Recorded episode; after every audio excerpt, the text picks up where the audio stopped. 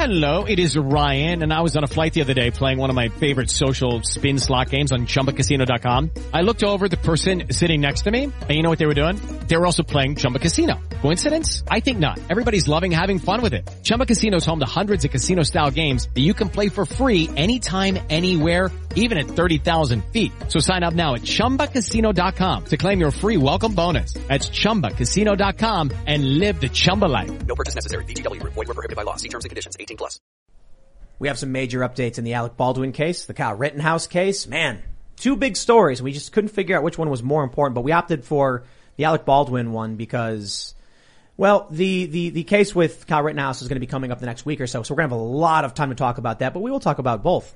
In the case of Alec Baldwin, the district attorney says that charges are possible for Alec Baldwin and two separate high profile legal analysts, lawyers, have laid out the case as to why Alec Baldwin may be facing at least involuntary manslaughter charges. Now, in order to get anything higher than that, they'd have to find some kind of intent. And that's all they would need.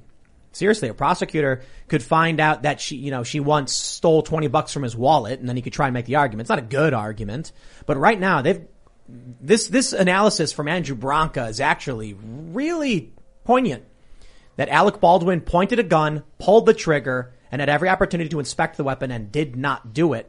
When, and, then, you know, I'll add, he's been trained over multiple decades working in films, knowing firearm safety. There were already negligent discharges on set that crew had protested over, so you're really close to getting like more than manslaughter. But at the very least, that's what we could, we could, we could be seeing. Now, as for Kyle Rittenhouse, this is the kid in Kenosha, and I'm sure many of you are familiar with this. Things are looking pretty good. At least so far. In a pretrial hearing, the judge ruled that the men who lost their lives cannot be called victims. I guess the, the argument is the whole case is whether or not Kyle Rittenhouse was justified in doing what he did. Was it self-defense? To refer to these, these men as victims basically paints the picture that the answer is no. We know Kyle killed these people. The question is, was it warranted? So the judge has outright said, you can't call them victims, but you can call them looters, rioters, and arsonists. Mm. And there was even a point where the prosecution tried arguing that th- this, this man, you know, who, who is, who is, who was shot, there's no evidence that he attacked anyone else. It's just arson. And the judge snaps and goes, just arson? Come on. I can't believe what you're trying to tell me. It was crazy to see the judge snap at the prosecutor because, well, let's be real. The prosecutors don't have much to go on. You had riots going on for several days and for weeks across the country. The police had said thank you to Kyle Rittenhouse as he was showing up and gave him water. That's going to be a tough case, but we'll see. The jury could be absolutely biased. So we got a bunch of other news to talk about. Joining us is Charles Lehman. Do you want to introduce yourself? Yeah, Tim, thanks for having me on. My name's Charles Fain Lehman. I'm a fellow at the Manhattan Institute, tribute editor at City Journal. I work on uh, all things urban policy, especially crime, uh, which obviously is very relevant to really both of these stories. Yeah, this will be great. Yeah. And then um, we're also going to talk about impeaching Biden because before the show he said the Republicans are going to win and they are going to impeach Biden, and I really want to talk about that. So we'll, we'll do that. We got Luke as well. Yep. So the shirt I'm wearing right now first appeared on the vlog, and I saw it, and I'm like, I love it. I have to copy it, and it says I tested positive for freedom. Wait, wait, wait, wait. Hold on, hold on. That was Kent's idea yes, for that. absolutely. Kent, I gotta send you a, a shirt, uh, and maybe some royalties. We'll talk. Uh, but, but I, I saw that. We had a similar version. It said, it, it, said something almost exactly the same, but just a little bit different. Uh, and I was like, this, this is too perfect. I need to, I need to copy it. And we, we gotta, we gotta make yeah. one because in the vlog the other day, Kent has you wearing a shirt that says step on Sneck and find, find out. out. I like that one too. I'm like, we gotta do that one as well. Genius. So Kent, That's we gotta talk and you can get your shirt exclusively on thebestpoliticalshirts.com and you could also support me here at the same time by doing so. And, uh, we also opened up mail yesterday, which was really fun. I got a bunch of cool stuff like this Polish solidarity sign and a garbage Pale Kids Luke Puke uh, card, which is really freaking awesome. It. So I got a bunch of stuff. I got a lot of stuff to hang up on the wall. So really, how do you, how do you say solidarity in Polish? Sol- solidarność. Like like like the guys that was the big through the Soviet government. Yeah. Yeah, yeah, yeah. Like, like, like, like the, party. Yeah, yeah, yeah. yeah okay. That, that was great. He patted me on the head when I was a little baby. Wow. So, nice. so yeah. that was the name of the big movement in Poland. Yes, yeah. the the kind of union of people coming together saying, uh, we really don't like communism. We like to eat, hmm. and we prefer food over uh, stamps. But they so, said we don't like communists or Nazis. Exactly. Like well, it's all bad. Exactly. So the Polish have a long history of resisting left wing and right wing tyranny, uh, and I'm very proud of my heritage and my people and my grand great grandparents uh, paid the ultimate price fighting all of those crazy ideologies, and I want to make sure we don't have to fight them here. Right on. You know, I also received that was actually really beautiful what you just like said. that. Um, this amazing coin from 600 AD. They're about Yeah. Emperor Phocas from the Byzantine Emperor, So cool. Byzantine Empire. I mean, if you this person understands my obsession with ancient artifacts, so, So thank neat. you. And I really want to give a shout out to B and B Forge and Leather Company who forged this by hand. It's a knife. Look at this thing. Wow. This is a cutting knife that I'm going to be using my cooking shows in the future and probably for years to come. It is incredible. You guys, this guy forged it by hand and sent me the documented the process. So thank you so much. That's so neat. Uh, and check out the Cast Castle vlog if you want to see us opening this stuff. I think it'll be live tomorrow. This episode. that was actually super fun. We went downstairs last night after the show and we opened a bunch of those things. That was a lot of fun. It was very much like Christmas. I really appreciate all of you guys for sending us stuff. I'm excited for this evening too. Let's get going. Before we get started, head over to timcast.com, become a member, and you will get access to all those fancy Timcast members only segments. We actually have a couple. Let me let me just let me just pop over here to the members area. We got Timcast live hangout with Ryan Long and Danny Polishchuk. Oh, yeah. So if you want to see an extended version of the vlog that's got all of this stuff from us partying at the event and having a good time, and we got some of the jokes from Ryan Long, and they're particularly offensive. You'll enjoy that. Go to timcast.com, become a member, and we're going to have a member segment coming up. We we we release it around 11 p.m. every night. But don't forget to like this video right now. Hit smash that like button. Don't just hit it, smash it. Subscribe to this channel. Share the show with your friends. Just take the URL right now and paste it everywhere you can. It really helps out. And uh, let's let's get into this first big story. We got this from the New York Times. Criminal charges possible in shooting on Alec Baldwin set. DA says. An inquiry into how a cinematographer was killed with a gun the actor was rehearsing with, which was not supposed to have live rounds in it, could take weeks. They said the Santa Fe County District Attorney said on Tuesday that she was not ruling out criminal charges in last week's fatal shooting on a film set. Alec Baldwin was rehearsing with a gun that he had been told did not contain live ammo when it went off, killing the film cinematographer. So we know this. Now I've got, I've got a few questions. First, let me just read this quote. DA Mary Carmack Altwies says we haven't ruled out anything. Everything at this point, including criminal charges, is on the table. I just, I just want to point out the entire time this story has been in the news cycle, Alec Baldwin has been given every benefit of the doubt and it's been wrong every time. The first thing they said was it was a blank and it was a misfire. Now, then we learned from the union it wasn't a blank, hmm. but it was a misfire. Now we're learning Alec Baldwin pulled the trigger. It wasn't a misfire. Negligent It discharge. I, I, I, you know, I, I think that's even interesting too. Was it negligent discharge or was it Alec Baldwin intentionally discharging the weapon? That's why this starts to get into criminal territory. And there's also a lot of people complaining about the production cutting corners, a lot of staff saying that they were terrified because the guns were going off beforehand incorrectly. Uh, and, and hearing, you know, misfire by the mainstream media, it doesn't tell the story here at all. So we're seeing a concerted effort to try to uh, murky the waters already. So at least, at least there should be an investigation here to find out what really happened. Misfire specifically means the gun didn't go off. So that's Right. incredible negligence by the media saying that. Twice, yeah, they, they they were obsessing about it. It's That- like that's- fully semi-automatic. Yeah.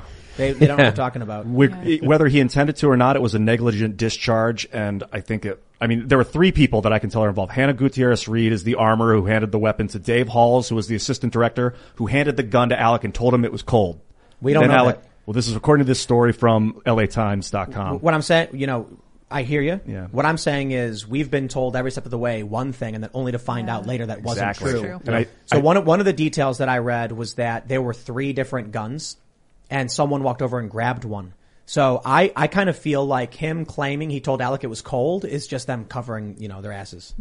I think this is from the director's testimony. The, they, they got a hold of the director and they're like, what happened? He's like, dude, I mean, it's gruesome. It- you really want to hear about what happened? He, the girl was paralyzed by the bullet first, couldn't feel her legs, and then she died. It's, it's absolutely horrible. Negligent. I mean, you want to, this is, comp- I- you know, for someone who lectures about how dangerous firearms are, he sure didn't take this matter seriously. Uh, and- Well, so I, I, I kind of feel like manslaughter is possible, but you know, when I was bringing this up earlier, Charles, you were just like, never going to happen. No, I, I, I well, I mean, it, you know, the look, the, the the calculus is ultimately political. It's like, does the Santa Fe prosecutor what are what what are her aspirations, and does she want uh, a media trial? Does she have to navigate any media trial? I suspect the answer is no. A, I don't think I don't think the trial happened that he would uh, be convicted. I don't think the jury's going to convict. I think he's too sympathetic. And B. uh, I don't think there's any interest in actually going out and prosecuting the case. Yeah. Yeah, just from, a political perspective, you know, I don't know, I, I don't know what happened. I don't think you know what happened. I think we can guess, but but I think it is it is unlikely. Nobody wants that heat. Nobody wants the attention of a celebrity murder case. I think I think Less people hate him, and you know, people like Alec Baldwin. He's ki- he's kind of a jerk. People like Alec Baldwin. Not half the country does, and that's Yeah. and that's the big issue when it comes to issues like Kyle Rittenhouse, Derek Chauvin. We know Antifa will go around and smash up windows and burn down buildings, and the right won't do anything like that. So there's already an obvious, you know, it- it's it's a it's a it flows in one direction. The prosecutor's going to look at this and be like, okay, let's say we do go after Alec Baldwin. We're going to get a bunch of crazed, you know, lefty types screaming in our faces, Right. yelling at us, and let's say we don't prosecute him. Nothing happens. Yep. Okay, so which do we choose? I think Lady Justice is blind, and if an actor negligently discharges a weapon that he should have inspected and kills someone, that uh, a, a manslaughter charge is, is warranted. With the Lucky Land slots, you can get lucky just about anywhere. This is your captain speaking. Uh, we've got clear runway and the weather's fine, but we're just going to circle up here a while and uh, get lucky. No, no, nothing like that. It's just these cash prizes add up quick. So I suggest you sit back, keep your tray table upright, and start getting lucky. Play for free at LuckyLandSlots.com. Are you feeling lucky? No purchase necessary. Void where prohibited by law. 18 plus terms and conditions apply. See website for details. Well, 100%, let, yeah. let- let me read this from Legal Insurrection. This, this is where it gets interesting because the DA is saying they could have criminal charges, and Andrew Branca, we've had on the show before. Yes. He's got excellent analysis on the Rittenhouse case, which we, you know, and we'll talk about that case in a second. They say Alec Baldwin's situation beginning to look a lot like manslaughter. The more we learn about the facts of the case, within the context of New Mexico criminal law, the more this shooting looks increasingly like a crime. Specifically, felony involuntary manslaughter. He goes on to say the relevant facts assumed to be established. One, that it was Alec Baldwin who was manipulating the gun that fired the projectile that killed Miss Hutchins. Yeah. Two, that the gun discharged because the trigger was depressed by Baldwin and not because of some defect in the weapon. Three, that the muzzle of the weapon was directed towards Miss Hutchins by Baldwin when it was fired. E.g., she was not killed by an unpredictable ricochet. Four, the gun contained a live round, the bullet of which struck and killed Miss Hutchins. Five, the ball that Baldwin had the opportunity to inspect the weapon of li- for live ammo before he directed it at Miss Hutchins and pressed the trigger, killing her. And lastly, there was no justification for the shooting of Miss Hutchins. Now, interestingly, some of these recently uh, are new developments, such as that he pulled the trigger, that he pointed it at the woman, and then he pulled the trigger. Initially, people were saying misfire as if to claim that, like, I heard one report that they were like, oh, someone pulled the hammer back and handed it to him, and then when he, when he was holding it, it just went off. Like as if that's what, that's what misfire meant. No, misfire means it didn't shoot. This was negligent discharge. The other, the other relevant factors, which I've, which I've stated, but for the context right now, I'll say again. There's a witness who, uh, uh, not a witness, but I guess you could say a character witness, someone who's worked with Baldwin who says that they worked with him in the past and he was always very careful. That was back in, I think, the 80s or something. That means Alec Baldwin has decades of firearms training on set. He's a producer of the film. There were already negligent, negligent discharges on the set that crew had complained about, so you can't say he didn't know. Then he was handed a weapon, aimed at the woman, and pulled the trigger.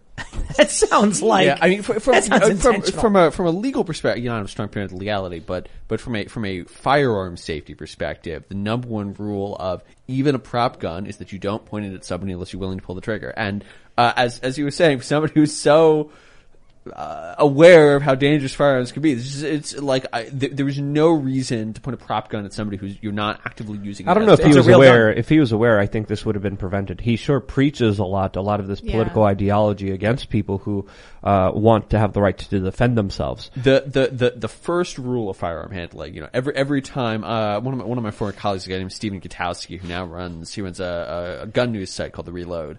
Um, but he's one of the, one of the best firearm reporters in America right now. And Stephen, uh, took, took a bunch of us shooting at, at the NRA range, which is a good time.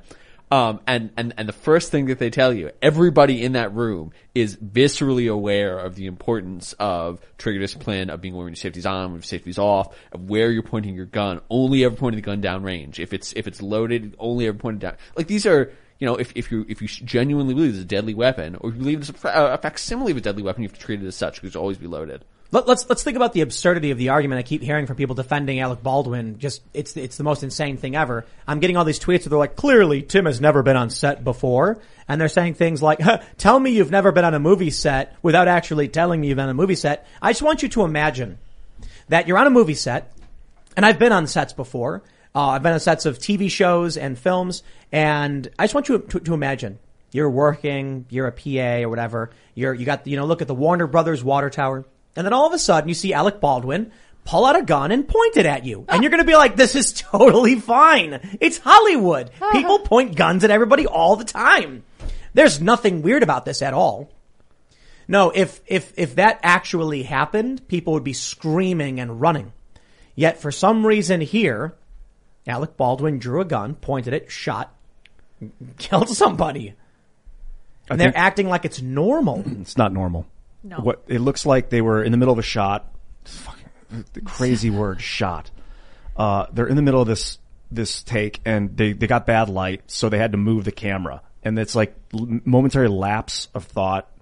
I, I think that all I three don't- of these I don't people, buy it, Hannah man. Gutierrez, Reed, Dave Halls, and Alec Baldwin, are all culpable for this Ultimately, killing. Alex responsibility. all three of them are I- reserved, deserve to be investigated No, and charged for this. The, the, the, the, the, the woman who was the armorer, she made a mistake, but she didn't point a weapon at somebody. she handed someone a loaded gun, so what? so that's illegal. She didn't, well, she handed, oh, uh, uh, uh, uh, actually, I don't think she even handed the weapon to somebody. It was the assistant director who picked the gun up, gun up and handed it to Baldwin. Okay. So she's got guns and a, and someone comes up and grabs one. I don't think necessarily that, that that's that's that's criminal. if it's her job to have the weapons on set. According to the, The story, they, they went to lunch and then they came back and they just gave. So someone while they were away at lunch, ah. the guns were unattended. Yep. That's that's the armorer's fault. Yeah, but I don't know if that's uh, uh, like. Are, are you implying that while they're away, someone snuck in and put a live bullet It's in the gun? possible, yeah, that and that's which, possible. but in that case, the person who put the bullet in there is at, is at fault. Definitely. Well, there's that's re- like, there's reports that some of the staff were using the, the gun for Target just practice? target practice Yeah, yeah. even before that with live ammunition.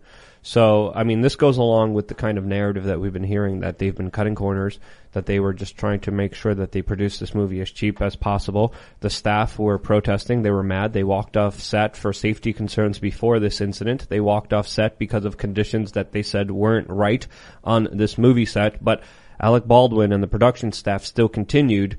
And, uh, I mean, this is where we are right now. We have a story from Fox News to say Mark, how do you pronounce that? Garagos, famed lawyer, says he'd be shocked if involuntary manslaughter not brought in Baldwin Rust shooting. I got to be honest. I, I, I agree with you. I'd be shocked if there are charges brought. This is a guy who's an establishment activist. You know, she was really Anti-Trump. well loved though. I and he has a lot of money in the legal system Yeah, here in the United matters. States. It doesn't matter if you're right and wrong. It matters how much money you have. It matters what kind of lawyers you could hire. And he's going to hire a, uh, if if there is charges, he's going to hire the best lawyers that they are that will give him the best justice that he could afford, and he could afford a lot of it.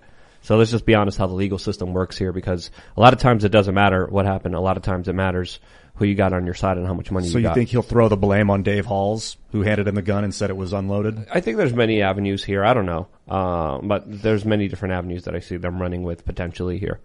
Hello, it is Ryan, and I was on a flight the other day playing one of my favorite social spin slot games on ChumbaCasino.com. I looked over the person sitting next to me, and you know what they were doing? They were also playing Chumba Casino. Coincidence? I think not. Everybody's loving having fun with it. Chumba Casino is home to hundreds of casino-style games that you can play for free anytime, anywhere, even at 30,000 feet. So sign up now at ChumbaCasino.com to claim your free welcome bonus. That's ChumbaCasino.com and live the Chumba life. No purchase necessary. Group. Void were prohibited by law. See terms and conditions. 18 plus.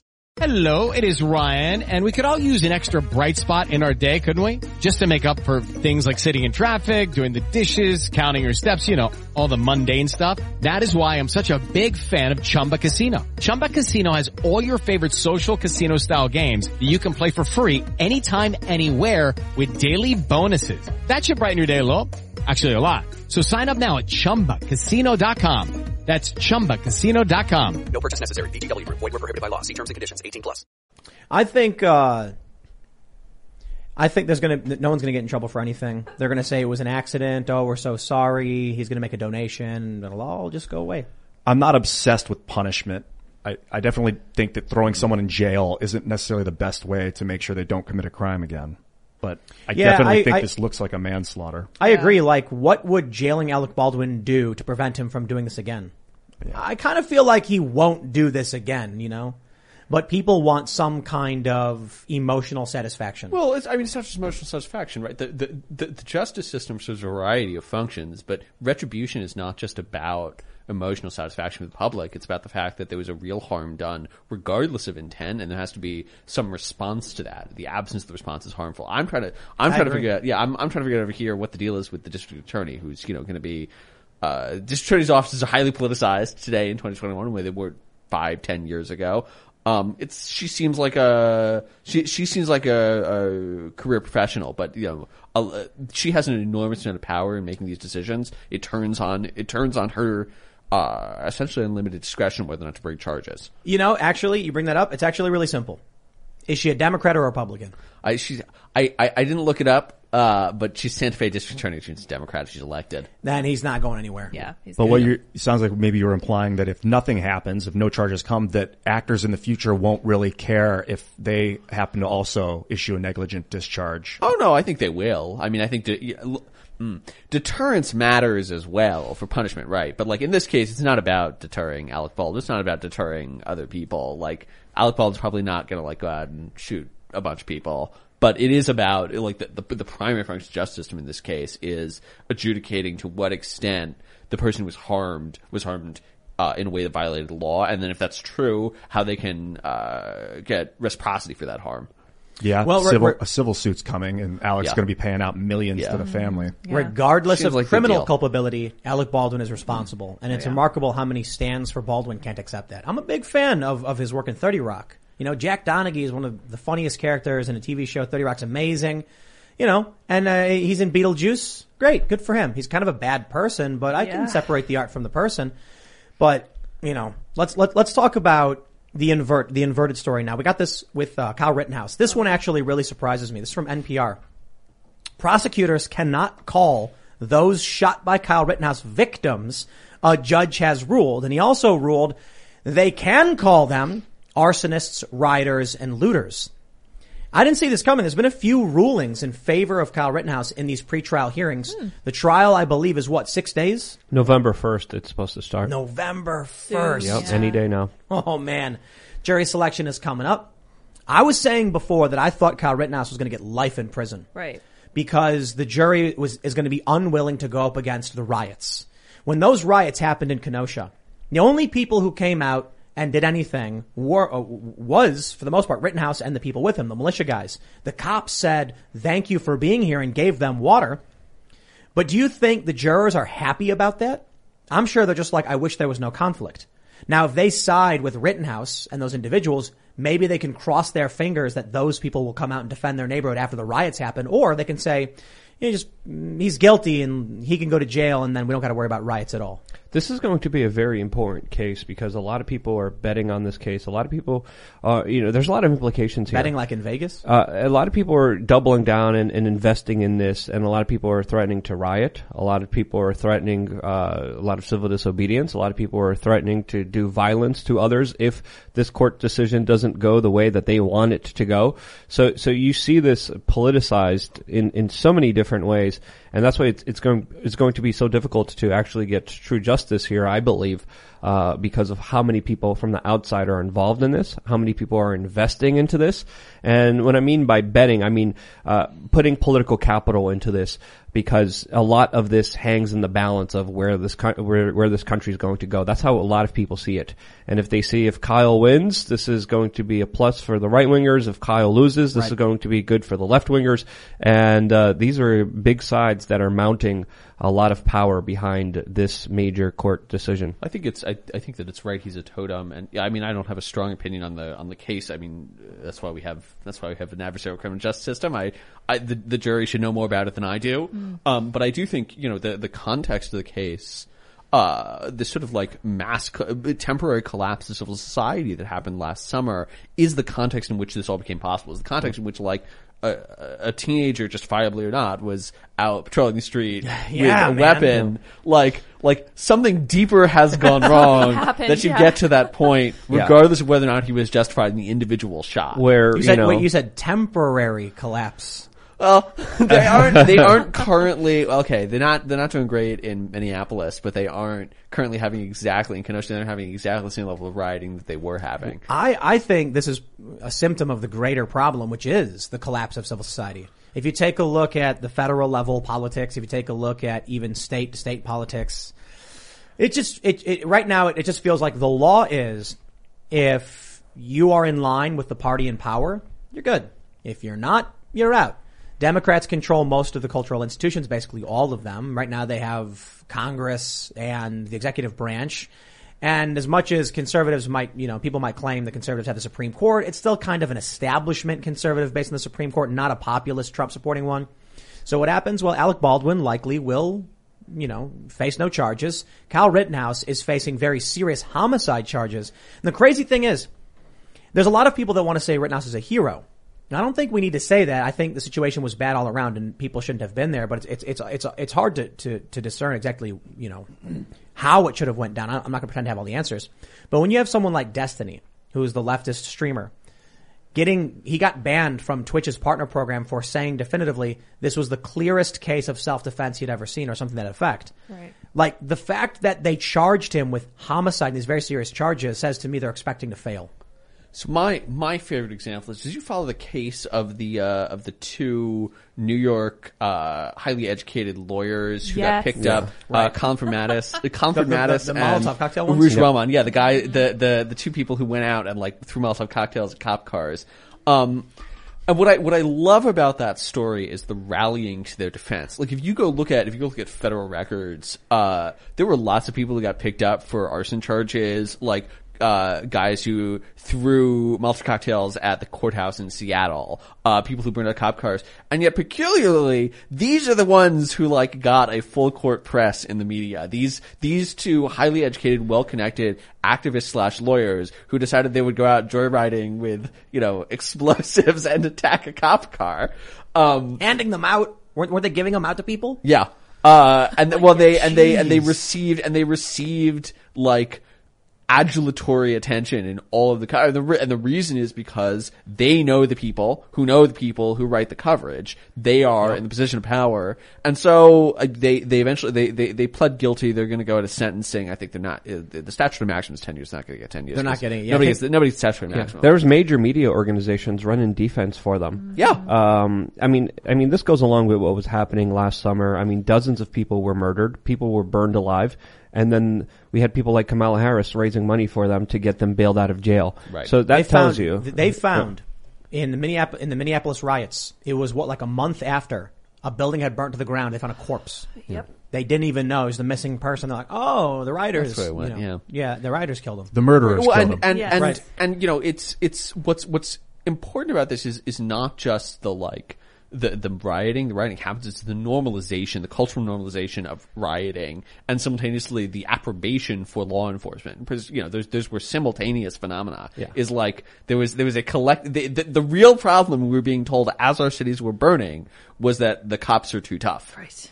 Would Well- that be considered murder if you if a, you burned a building down and there's a person inside that you didn't Yes. know Yes, was in there? of I would course. say so, but right? but at Good. the same time, a a lot of people were unhappy with the that's- that's cops, even on the even on the right because of the lockdowns. Cops are coming along, shutting down small mom and pop businesses. People on the right were like, "Wait, wait, wait! What is this back to blue flag that I have here? That absolutely is is hypocritical for me to have if I actually believe in personal freedom and I was, I was, I was, I was told coming in that I was gonna have to be the one defending the cops. Yes. Um, Sorry. yeah, I mean, you know, I think, I think, I think. Look, the responsibility, the uh, maybe you don't want to litigate that particular topic now, but but in general, the responsibility of the police is is to preserve civil order and enforce the law as written. Yeah, and you know, allow Walmart and. Costco to be open while they shut down the small mom and pop businesses. Yeah, it seems. Would you say that's ethical and right and moral? No, I would not say that's ethical or right Yeah. or moral. I would also say that the root of the problem is not with is not with policing as an institution.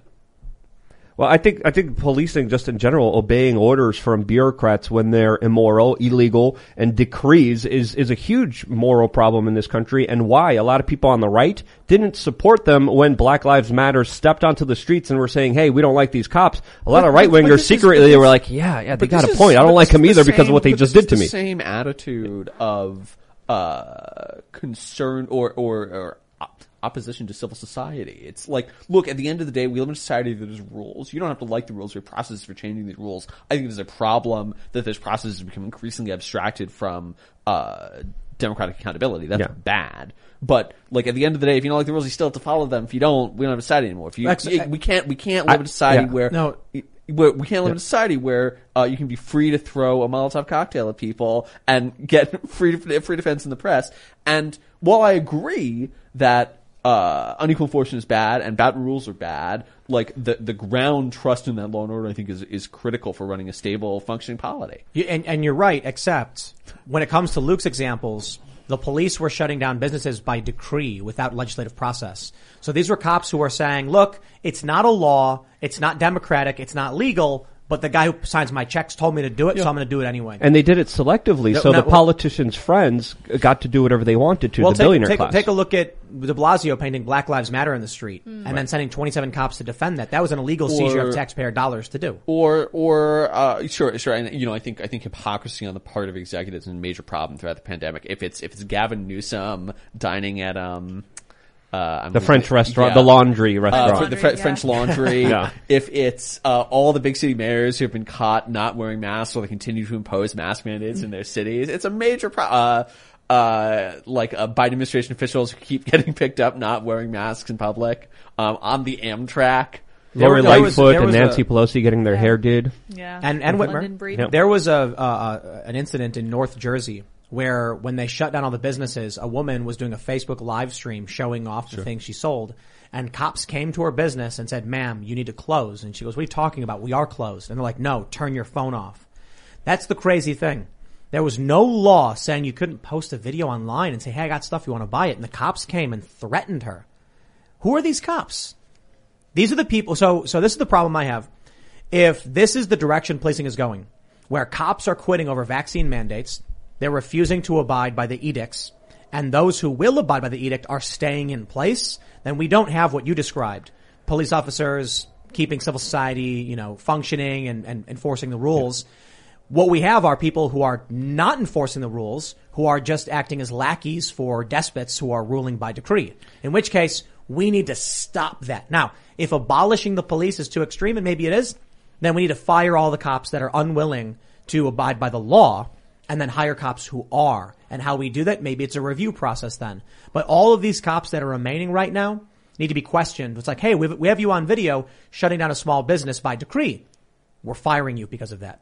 Or we have a video of you beating a black man in the street for no reason. Yeah, you're getting fired over that. Yeah, so so but I so so I think that's right. You want to you want to fire the guy who beats black man in the street for no reason. Every cop that I have talked to says, independent of the like merits of the case, like Derek Chauvin was not the guy that they want to be. He's not. They, they, they were not fans of his. Every cop that I have spoken Right. to, Right. Um, they, like he was he was he he was doing something wrong.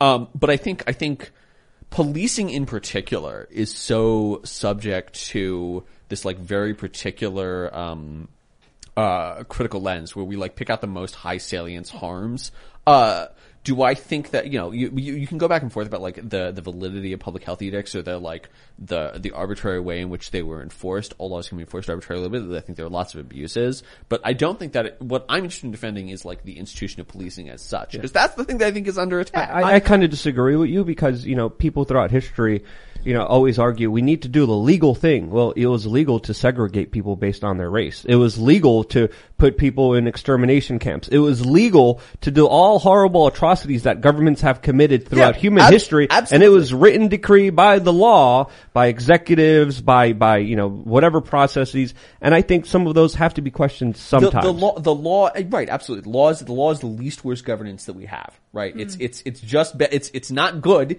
It's just better than the absence thereof.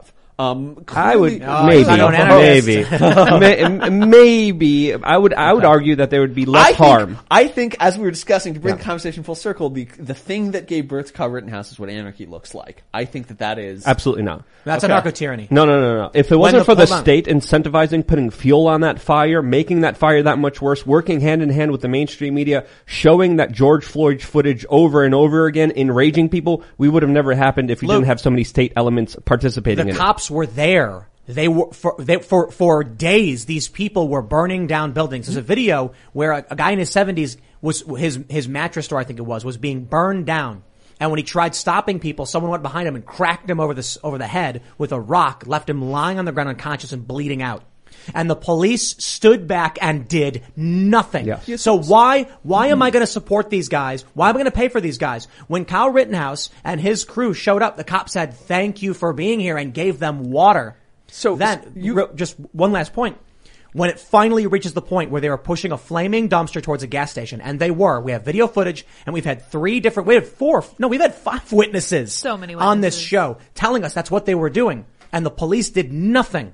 What do we do? We can sit back and say there was a good possibility the gas station could have blown up.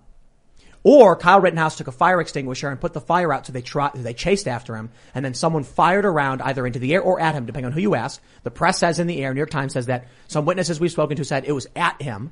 And then he turned and was attacked by Rosenbaum and fired in self-defense. If the police were doing their job, this, none of this would have happened.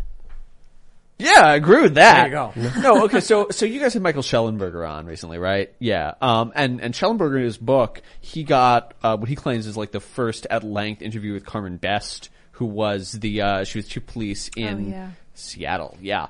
Um, where, where the, the Chaz Chop protests happened. Um, and she was the one who got the order to give up the fifth precinct and like retreat after they took over the precinct and like established their little autonomous zone. And when she says, she was like, this is insane. Why are you telling me it's just like very basic strategy. You don't give up a defended position to like a bunch of like rioters. Uh, but she was ordered to, and I think, I, I I think the reason for that is that there was a sense that police activity and adver- harmful police activity, no matter how justified, was going to be punished in the in the public eye more than rioter activity was. So it's like when you go to the ice cream shop and there's a little kid screaming, I want two scoops. The mom's like, I'm sorry, I'm sorry, I'll give you, can you give me two more scoops? He's gonna, he'll stop yelling if I do. And then he mm. never stops. Yeah. The police need to come in and say, what you are doing is illegal. Right. You are hurting people and burning down buildings and we will respond in kind to but there's but there's you. but there's no uh, there, there's a sense so so you talk about you talking about officers leaving over vaccine mandates um but you know cops have been departing big city departments uh either retiring or resigning or most frequently as far as I can tell going to other more friendly jurisdictions and when you talk to them what they say is basically like I don't believe that the civilian leadership is going to have my back. I don't believe that if I make the wrong call, I think they're going to throw me under the bus because my job is not popular. Lucky Land Casino asking people what's the weirdest place you've gotten lucky? Lucky? In line at the deli, I guess? Aha, in my dentist's office. More than once, actually. Do I have to say? Yes, you do. In the car before my kids' PTA meeting. Really? Yes. Excuse me, what's the weirdest place you've gotten lucky? I never win and tell. Well, there you have it. You can get lucky anywhere playing at LuckyLandSlots.com. Play for free right now. Are you feeling lucky? No purchase necessary. Void where prohibited by law. 18 plus. Terms and conditions apply. See website for details. It is Ryan here, and I have a question for you. What do you do when you win? Like, are you a fist pumper? A woohooer, a hand clapper, a high fiver. I kind of like the high five, but if you want to hone in on those winning moves, check out Chumba Casino. At ChumbaCasino.com, choose from hundreds of social casino style games for your chance to redeem serious cash prizes. There are new game releases weekly, plus free daily bonuses. So don't wait. Start having the most fun ever at ChumbaCasino.com. No purchase necessary. VGW Group. Void were prohibited by law. See terms and conditions. 18 plus. There's an element of that, but there's also a lot of police officers that are brown nosing and are saying, "You want me to leave? You want me to give this police precinct to these crazy people? Sure, have it. Yeah." There's police officers standing by. I remember Then- then- watching then- police officers twiddle their thumbs as like rioters were just taking uh, New York City by storm. It's really simple then. It's really simple. The system's broken. The police aren't policing. The system doesn't work. The institution as we've, we've known it and want to protect is gone.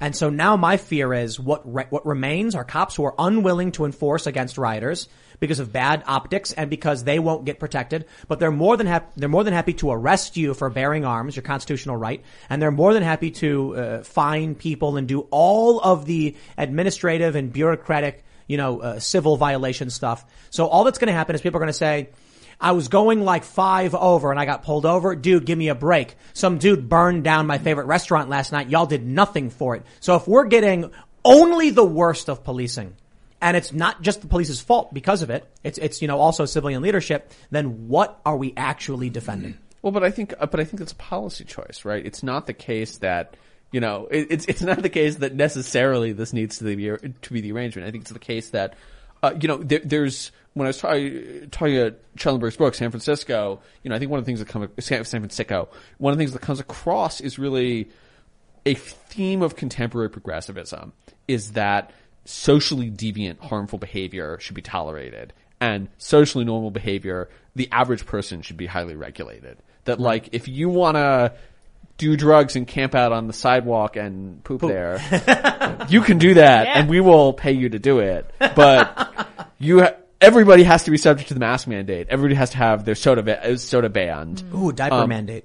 Yeah, well, um, but I think you know, I think I think that that is that is a theory of urban governance. That's a progressive theory of urban governance. It's like, and the, the, the thing that happened in the riots is that the judgment call was made that it would be more harmful to the legitimacy of the city to see cops stopping riots than it would just be to like let everything burn. And this, was- this is propagated through the media, right? NPR published why rioting is good.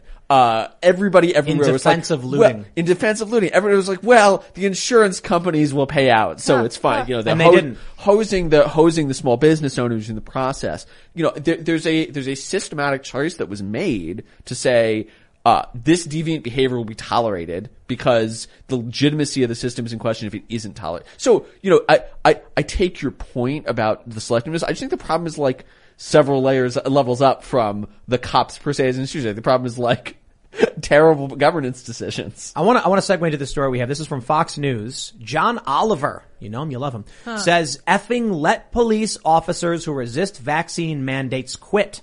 Oliver argued resistance to vaccine mandates sums up the core issue with American police. I'm sure it does. But uh, we're, we're, we're segueing, se- segueing from the story that ultimately I think, you know, we, we were talking about the Kyle Rittenhouse riots. We're talking about how the police were standing down in the, in the George Floyd riots. I shouldn't say Kyle Rittenhouse riots, the, the George Floyd riots in which, or that was the Jacob Blake riots. Sorry. Yeah. There's so many. I So get confused many. sometimes. Um, and we will soon have the Kyle Rittenhouse riots because his trial soon. But the ultimate result, I think, is going to be cops quitting. And so we have this story, which is really interesting because police are quitting. A bunch of cops, I think NYPD is suing over the vaccine mandate. Is that, that's I right? so. NYPD. that. Chicago, they're, they're instructing the officers to defy the mandate. In Baltimore, they're doing the same thing. The end result, I think, is going to be cops quitting. And here's the funny thing. We've, we've long been saying now, like long as in the past couple of weeks, the left should be cheering for this. They wanted to defund the police, abolish the police. They should be happy, right? Turns out they are. Fox News reports. Last week tonight, host John Oliver took aim at police officers who have yet to get the vaccine, encouraging them to effing quit. Quote, the police are supposed to be keeping the public safe. That is the point of their jobs, yet some don't seem to give much of an ish about that. The liberal host single, liberal host singled out Chicago and New York police departments as fall, uh, falling under that category. CPD officers, he noted, resisted uploading their vaccination statuses to a portal. Over 20 officers are on no pay status for refusing to comply. He also shared a video of a pair of NYPD officers who were seen removing a commuter from the subway while they themselves were unmasked. That video is actually kind of funny. You see it? A guy in a mask yells at the cops to put a mask on so they kick him out of the subway. That's crazy. Now, I think they, they are going to be happy. I think the left is effectively getting their abolish the police through this. Or defund them at the very least. Well, the abolish the police was never really about abolishing the police. It was about a loyalty test. It's making sure that the police that are going to enforce their edicts and their de- decrees are going to stay there, and the people who are going to question it are, of course, going to be kicked out. And to me, John Oliver just kind of confirmed how much of a loyalty test these vax mandates are, because a lot of the people who are compliant, a lot of the people who are saying, yes, I'll just do whatever you tell me, are the people who have taken the vax. Some of the people who can't take the vax or don't want to take the vax are more people who are not in line with the state, who question the state, who still are waiting for a lot of the data to come in, are people who are usually skeptical of centralized authorities. So th- this to me is going to shift things in a major dramatic way, as of course there's estimates that major cities could lose one third of their police forces because of these mandates. Now when you have such a huge loss with crime already going up dramatically in cities, this is a recipe for a disaster and to me, only propagates a situation where, of course, you're going to have politically divided people more and more in certain areas that may or may not go against each other. But we also have the news that in Florida, the governor there, Ron DeSantis, is offering police officers $5,000 in a signing bonus if they refuse to take the vaccine and relocate to Florida and decide Same to be police officers Indiana. there. Indiana as well, five thousand dollars. Indiana. I don't know. The, I don't know the number, but there's uh, there's a push. There's an similar- Indiana Police Department that said that, that they're going to welcome all the Chicago police officers, uh, who, whichever police officers do not want to take the vaccine. Uh, there's also a Chicago Police Union president that has been uh, censored. He can't speak about the vaccine and what's going on right now. Uh, but before he was censored by a court, he was making some pretty good points about how a lot of these policies are discriminatory, how a lot of his officers can't take the vaccine, don't want to take the vaccine, have natural herd immunity. He was making some really good legitimate arguments. But this is a major issue, and this mandate really will be the true loyalty test that will separate this nation into very, very far away political spectrums that hopefully are able to stay together away from each other peacefully. There's but a lot of most reasons. likely not. There's a lot of reasons why I thought we should get away from the city. We were originally in the Philadelphia area, we're in the Jersey side, and uh, we wanted to. We, we almost bought a building out there, but sale kind of fell through, and it was just you know COVID hit, and then I thought, you know what, we need space. We need space. We need to cheap. We need cheap space, and we shouldn't be in New Jersey for a variety of reasons. One of those was that as much as the cops we had were actually really good. We had a, we had a small department with a handful of guys who were they were quick. They were they were good people. I talked to them. You know, I would go into the the, the, the police station and talk to them, and they were they were great, moderate individuals, not crazy Trumpers, but certainly not authoritarian. And I just kind of thought, as things get crazy and they issue these lockdown orders, and just north of where we lived was the Atilis Gym, where the cops actually came and arrested arrested a guy. I guess you know, Ian Smith, right? Ian Smith, yeah, he's the guy who runs the gym. And the initial, the first cops who came came there were like, "We're not going to enforce this. Have a nice day." So they pulled cops from out of town. And I was like, if they can do that, staying in this place is a really, really bad idea because the cops aren't going to protect you. They're going to oppress you. They're going to tell you that by decree you can't leave your home, you can't go to the store, you can't do these things, but they're not going to be there when you need them. And so I thought, you know what? I would rather be somewhere with no cops. So where we are right now, eh, if you call the cops, they might be here in, I don't know, half an hour longer. And where I live, good luck. It's a mountain. And so, like my actual house. And as much as there's still risks there because then everything's on you, one thing I noticed is that a lot of people have said people are actually reluctant to go up into a mountain full of right-wing nut jobs and commit crimes because everyone there is armed to the teeth. Not that anybody actually ever shoots anybody. They don't. But people knowing that cops aren't going to come, they don't climb a mountain and then try to rob mountain folk. In the Yeah. cities, Pe- pe- people do. got a lot of guns in the cities too, though. Yeah, but not, not you Usually know, the criminal that- class. that- that- but look, look, look. In New Jersey, where I was told explicitly by the police, by multiple departments, that if someone breaks into my house with a gun and fires at me, I have an obligation to flee my own home. Yep. Yep. I'm like, yeah, yeah. We had someone try to break in, and I'm like, what do I do? The one cop goes, I'd answer the door with a shotgun. And so I looked it up and I talked to them. They're like, oh, but if you use it, you'll go to prison. Yep. They, what they said was, it's a semi-castle doctrine state. What that means is you have an affirmative defense to shoot someone who enters your home, but you will be arrested and charged first. Then, after you spend a night in jail and try and get bailed out, of, uh, get bailed out, which you might not, you can tell the judge why you were justified in shooting the man who was trying to kill you, your friends, and your family. And so I'm like, I'm gonna have to argue in court that I don't want to jump from the, the, the- we, we, we didn't have a back door. The first floor went over a balcony because it was on a hill. And I'm like, so I gotta jump off a 20 store, you know, for 20 feet up, slide down a pole, a beam on my deck, or defend myself with a fire. I'm, I'm getting out of this state. This is insane. West Virginia doesn't have those problems, my friend. Look, I, I so you know, and and I, that's good. West Virginia, I mean, West Virginia has a lot of problems, but does not have a crime Right. problem. It has a drug Yeah, problem. It's a drug problem. That's a remarkable It has a fact, big by the way. pharma. Pro- it's not a drug problem. It's a big right. pharma problem It's- it's a that big made it a problem. drug it's not, problem. It's a drug problem. Huh? It's a drug problem. Yeah, Prob- it's a drug problem problem's that not- was exacerbated by big pharma. Uh, no. Yes, I agree. We Okay. Could, we could, We can talk about this. could- We can talk about this. We could debate this Um, later uh, on yeah, the yeah. after show, but we could agree to disagree. It's okay. Sure. um, uh, West Virginia does, uh, but look, most most crime in America, not all crime, most crime in America, increasingly most crime in America is concentrated in cities. A, that's because eighty percent of people live in metropolitan areas. Um, so yeah, you know, you don't get a lot of crime in rural West Virginia because nobody lives in rural West Virginia. Nobody's come out and try to shoot you.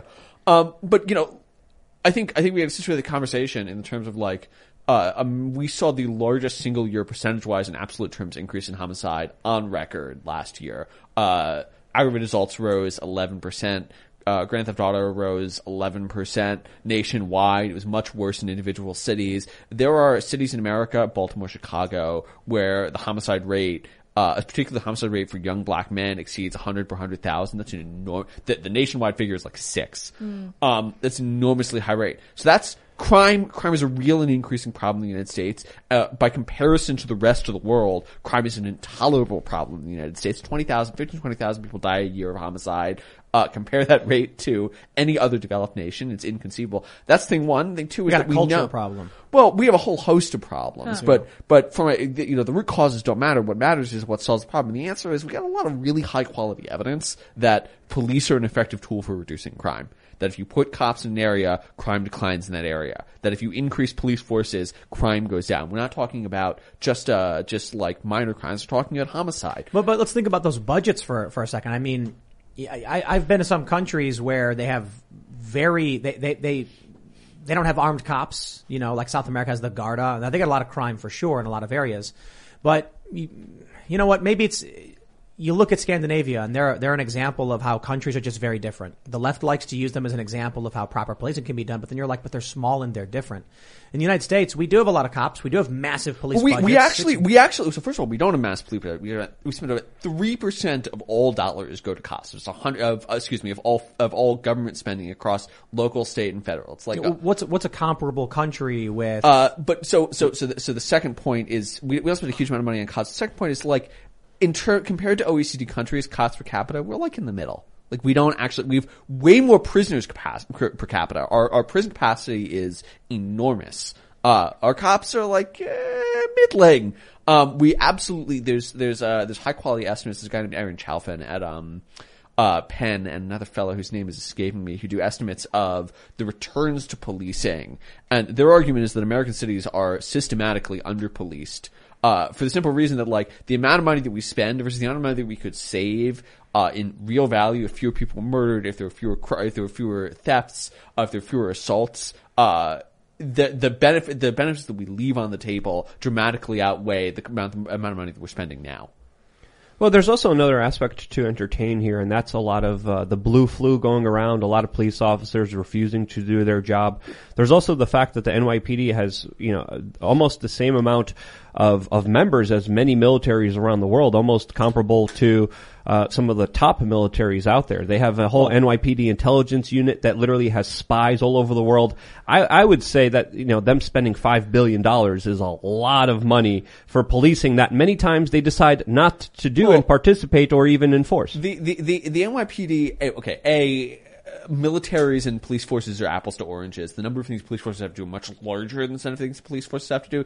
B, the New York City is a dramatic success story in terms of public safety. If you look at violent crimes decline since the 1990s, uh, it's fallen dramatically across the United States, across major cities, uh, homicide, uh, crimes of violence, etc. Um, the decrease in New York City is 50% larger than other cities. Um, Frank a criminologist at UC Berkeley, looks at all the relevant factors. Has book on this called uh, uh, "The City That Became Safe," and his argument is that the root explanation is basically like there was a transition to more policing and more and better policing in New York City in the '90s. Like the NYPD, there are certainly.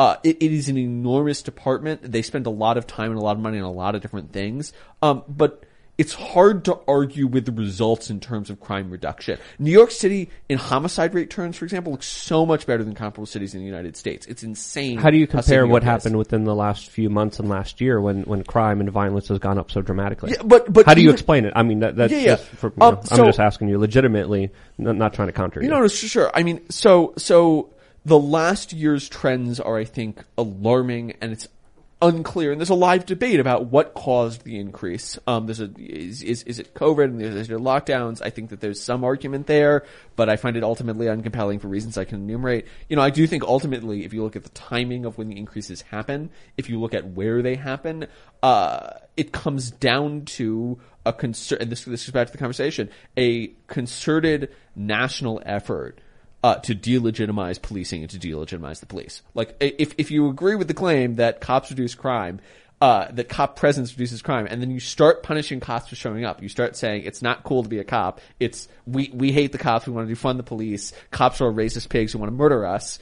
Uh, you're going to lose policing capacity. When you lose policing capacity, crime is going to go up, and that's what we saw happen dramatically last year. I'm not sure that explains. Uh, l- l- let me let me just. I think there's so many variables that we could add There's a lot of on variables. to this, but Uh, it's, uh, there, there- there's also mass decarceration. We are, by best estimates, at like a tenth of the jail population that we were in March or in February of 2020, um, and that's going to have an impact at the margins. Um, but like, uh, I, I I did some data analysis today. I looked at 911 calls in Seattle because there's a there's a paper arguing looking at 911 calls as evidence that uh, cops lost legitimacy after George Floyd's death. 911 calls went down.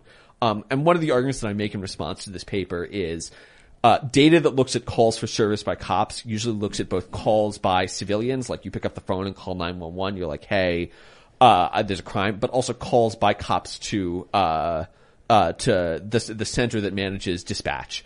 Um, it's hard to disaggregate this data. The people who are writing this paper didn't disaggregate this data. They assumed it was all civilians. If you look in Seattle, which is where you're able to get really good numbers, you look at calls from cops and you look at calls from civilians. After the week after George Floyd's death, calls from civilians are flat. They remain the same. Calls from cops collapse 80%, 70%. Wow. Um, and have persisted consistently. That's a measure of police activity, police proactivity.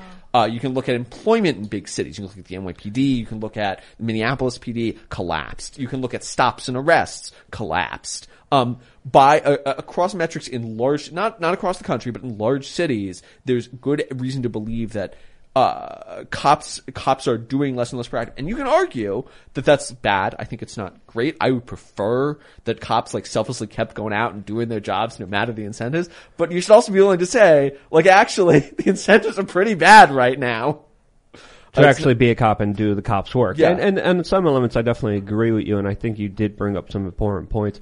Uh, but what do you think about the, the George Soros appointed district attorneys? Do you think that they play a role in allowing a lot of criminals to, to be let off for a lot of the violent crimes, for a lot of the, some people say petty crimes? But, but I, I- I think there might be a correlation with a lot of people being sent off while, while they're committing hard crimes. Meanwhile, political crime, I would argue, is being prosecuted very heavy handedly, especially if you believe in the wrong kind of political ideology. Yeah, I well, mean, let me yeah. let me. I want, I want to jump to a story here actually because this is, is a really really crazy tweet I saw from Mike Cernovich. Oh, yeah.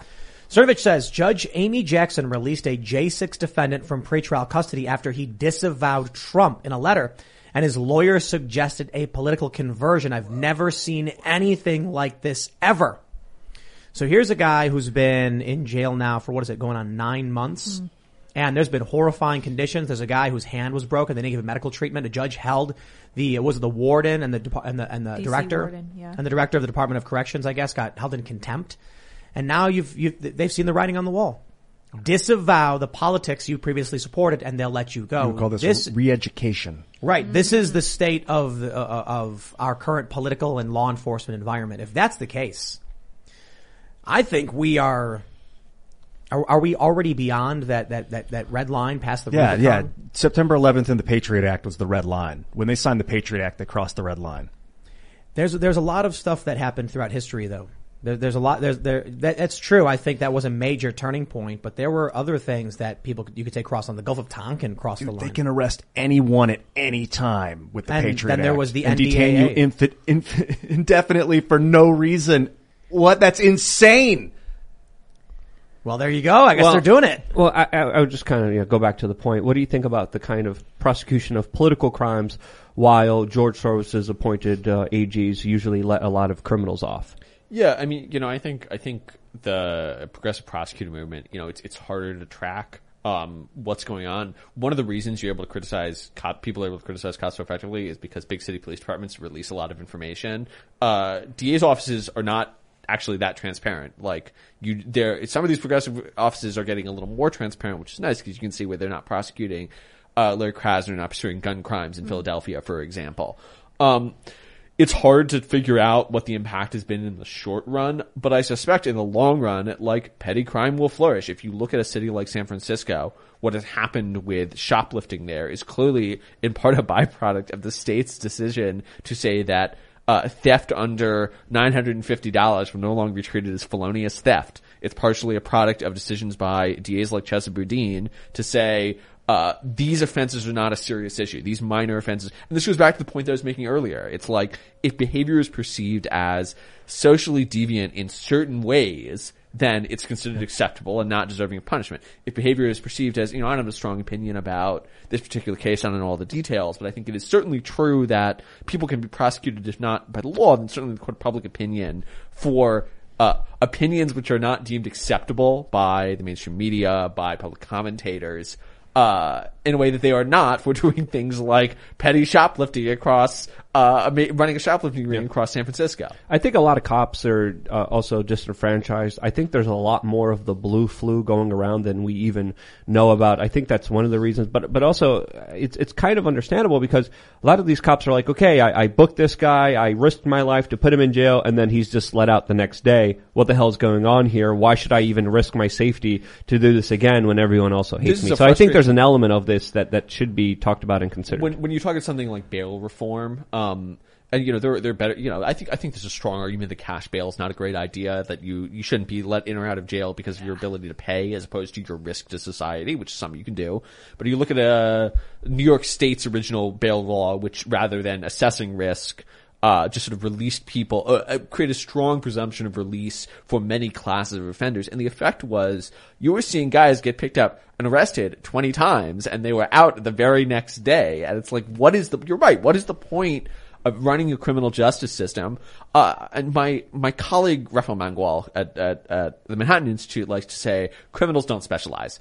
The guy who is getting picked up for like, uh, jumping a turnstile or public indecency. He's the same guy who thinks it's cool to jack a car, and that's the same. There's there's a case, in, a terrible case in San Francisco. Guy stole. A guy was out on bail, thanks to Chesa Boudin. Stole a car, should have been in prison, should have been in jail, uh, and ran over and killed two pedestrians, uh, an old lady and her and her daughter, her oh, no, her niece.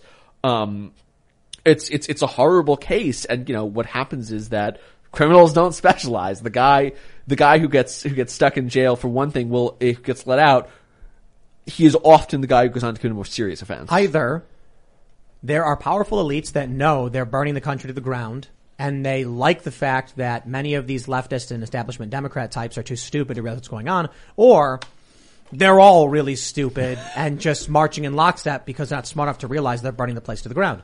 You look at the policies in these cities with these Soros DAs and they're like, I'm going to release this violent offender and then he kills somebody and it's like, well, who could have seen that coming? I kind of agree with you, Charles, that there are like two types of people, one that respects the law and one that doesn't respect the law. But then I see people like Julian Assange and Edward Snowden who they made specific crimes that you gotta wonder, is that law just? That, that they'd violated? Like, was Hitler's restoration of the professional civil service of April 7th, 1933, which excluded Jews from civil service, was that a just law?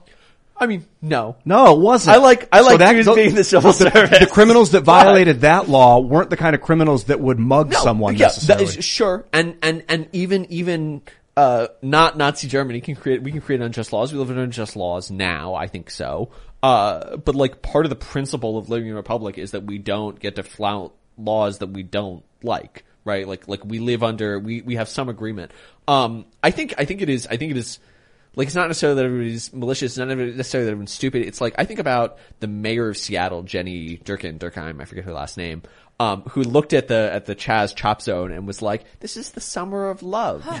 like these people Until they live, went to her house. You know, the, the people who are getting shot and murdered in New York and Chicago and Baltimore are not the people who are running the city. Uh, ninety plus percent of homicide victims in New York City every year are black or Hispanic. They're not the people who are running. You know, Eric Adams is a black dude. He lives in New Jersey, but he is a black dude. Um, but generally he he's not coming from the context of the people who are getting shot. So I think a lot of it comes down to sort of abstraction into political ideology. It's like I believe that these people are at the center of systems of oppression, so I just need to sort of liberate them from this. It's like nah, these I don't think it's that shot at every genuine. I don't think it's that loving and caring. These people don't live with them. They're not in the same communities, and I agree with that particular point. But to think that a lot of these people making these policies are not seeing the effects of them, I think uh, is not a realistic point. I think they know exactly what they're doing. I think it's leading to a system that they want, uh, uh, a, a situation that they want that has people fighting each other, arguing with each other. It has people unhappy, has people unhealthy, has people being victims of crime more than ever. And I think that benefits a system that thrives off of that. And, and I think I would, I would argue that rather than, I, I know what's right. I'm going to help these people. I, they pretend to say that, but at the end of the day, they know that they're not doing that. I, I don't like that. Uh, that rep, small group of representatives are in charge of making the laws anymore. It doesn't seem right with mil- 350 million of us that have access to the internet and doing this together. That we've given up the power to like 600 people. It doesn't make any sense because you see these bastardized laws that they're creating and enforcing, and like the NDAA, they can just de- grab someone out of their house and stick them in Guantanamo for as long as they want. That's that's not when they justice. wheel, when they took a what, what are they like a red uh, what was it a red rider little wagon with five thousand pages for the omnibus bill and they're like carting it into the Congress and they're like nobody read it nobody's gonna read it let's make it a law. That's a that's a functional system right there, huh? no, no, it's not. thank you, thank you. Good point, Idiot. I appreciate that. But I think there's a bigger conversation to be had here because uh, when we look at the statistics, especially within the last few months, it, the people are getting screwed over here. People are getting hurt more than ever. People are being victims of crime more than ever. People are becoming more unhealthy, more unhappy. Uh, you know, they're getting robbed economically every step of the way here. And, and a lot of this comes from a lot of these politicians saying, I'm going to help you they're not helping you. They know they're not helping you because look who's benefiting off of this. A lot of multinational corporate elites, a lot of billionaires who are making, raking in record profits while everyone else is having a harder Well, time making it by. To be fair, I mean, you can just follow Nancy Pelosi and buy what she buy the stocks that she Yes. buys, Yes. right? And and and and come on, when all this went down, it should have been obvious to everybody that you could just buy the stock for Pfizer, Johnson and Johnson, Moderna, Amazon. Is Walmart's private though? Is Walmart's not publicly traded? I think it's private. You could have bought Amazon stock. That went through the roof. So of course it was benefiting the billionaires, but it was also benefiting the millionaires. Yes. Yeah. See? So if you were a millionaire, you were doing all right. Oh, you guys are talking about working class people. Oh yeah, the working class people were screwed completely.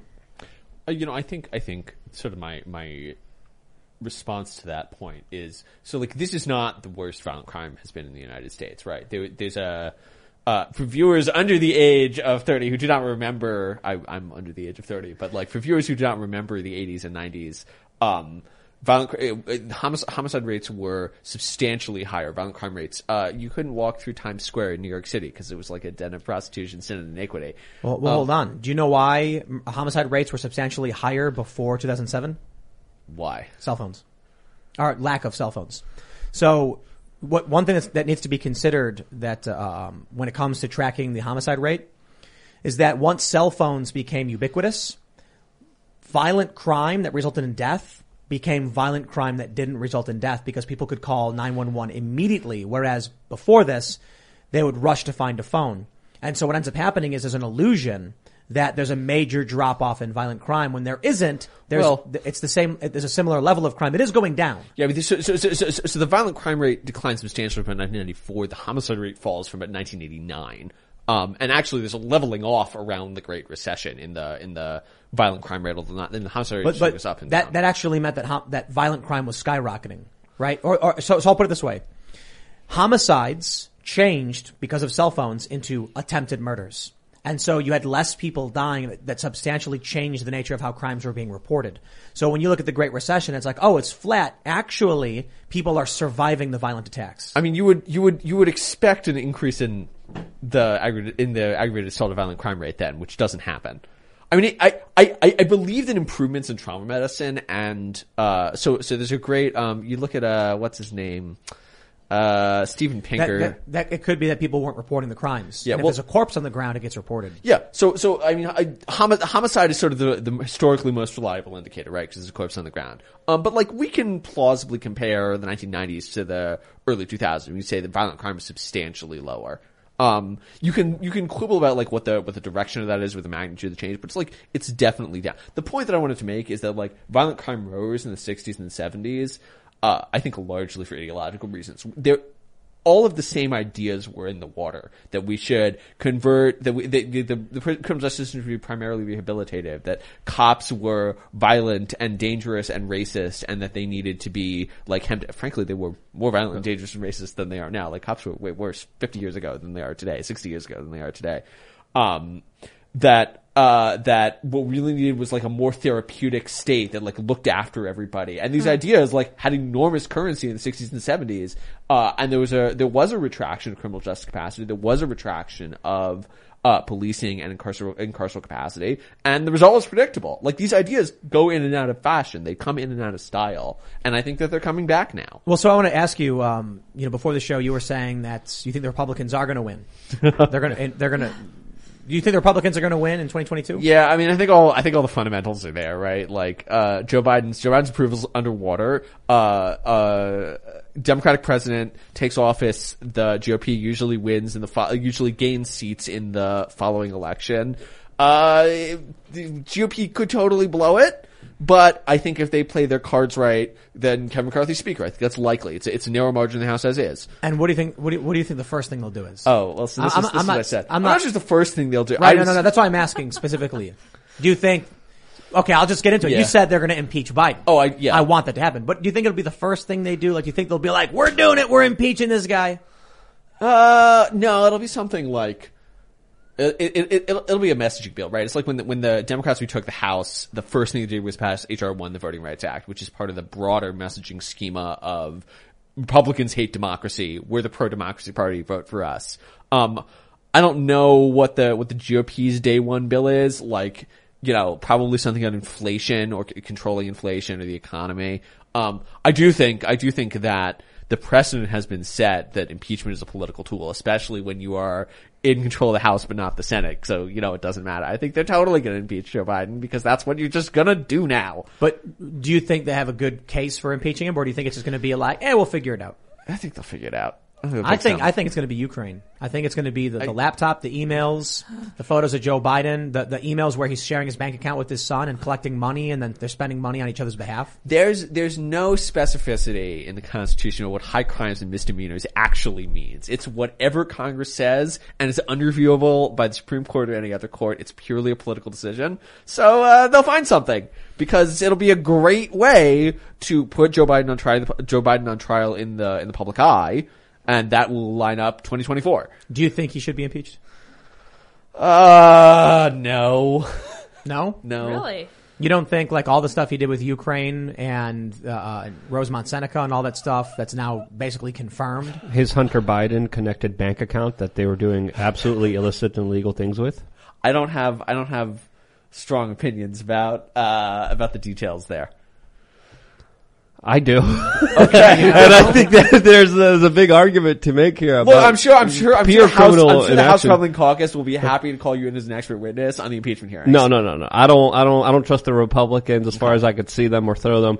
Uh, and I don't, I don't think they're even going to go, going to go with impeachment. I think they're going to be talk about this, but I don't think they have that much of a backbone and spine to even do that, or even to match the Democrats on many of their aggressive motions. You to be the honest with doesn't you, want it? I think, I think the base wants a lot of things, and I think Republicans there are there to placate them, pat them on the back, saying yes, and just a little bit, just a little bit more, just you know, it'll be, we'll just give you anything you want. Just, just vote for us, and then you, they're bad, but they're, you know, I, I think that's the game that they're playing the here. That's my own personal opinion, and I might, and I might be wrong. The great thing of controlling the House of Representatives is that you're totally powerless, right? Like, as, as, as I was saying, as I was saying before, every time the Democrats would take the House, they're like, oh, we're gonna pass Medicare for all. We're gonna, we're gonna do it in the House. Like, this is, and if you vote for us, you're gonna get Medicare, and then, you know, they, they win, and they go, uh, maybe not on the Medicare for all thing. Maybe we're not gonna do that. Cause they know it's politically popular, and they can make an empty promise. And the same thing is true, uh, the, the, uh, here, here's my bet. Day one bill, there's gonna be a federal, there's gonna be federal law banning CRT in schools. It's not really clear what Right. that means,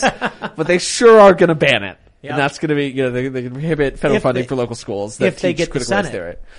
Then it will move to the Senate, but Yeah. then Biden will veto it. But, well, it won't, it won't clear the filibuster, so it won't matter. Right. Yeah.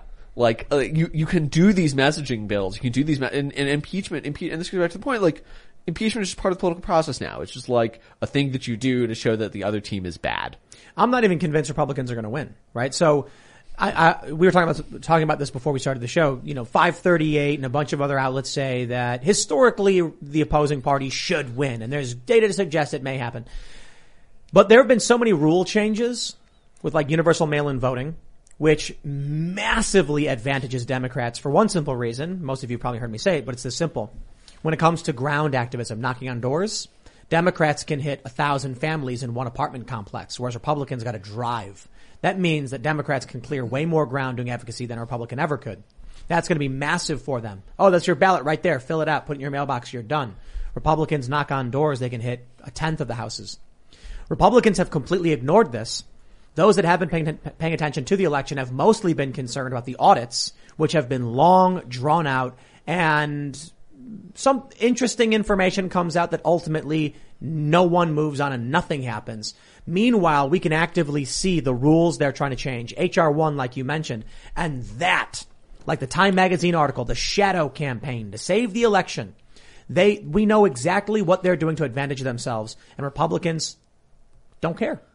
So So, he- maybe they should win, but maybe they won't. Here's the dirty little secret about most voting, uh, about most changes to the electoral structure. They don't have a huge impact. My favorite example of this is voter ID, right? Like voter ID is this like great racist plot to destroy the Democratic electorate. And if, if the Republicans get to pass voter ID, uh, then, then it will be the end of democracy as we know it. Except that actual studies of voter ID laws that have been implemented, it has no impact on turnout. Like the, the, the results are exactly the same. And this is true. AVR has an impact. Automatic voter registration, motor voter has an impact. Um, I don't, nobody knows what mail-in's gonna do because it's just like so weird.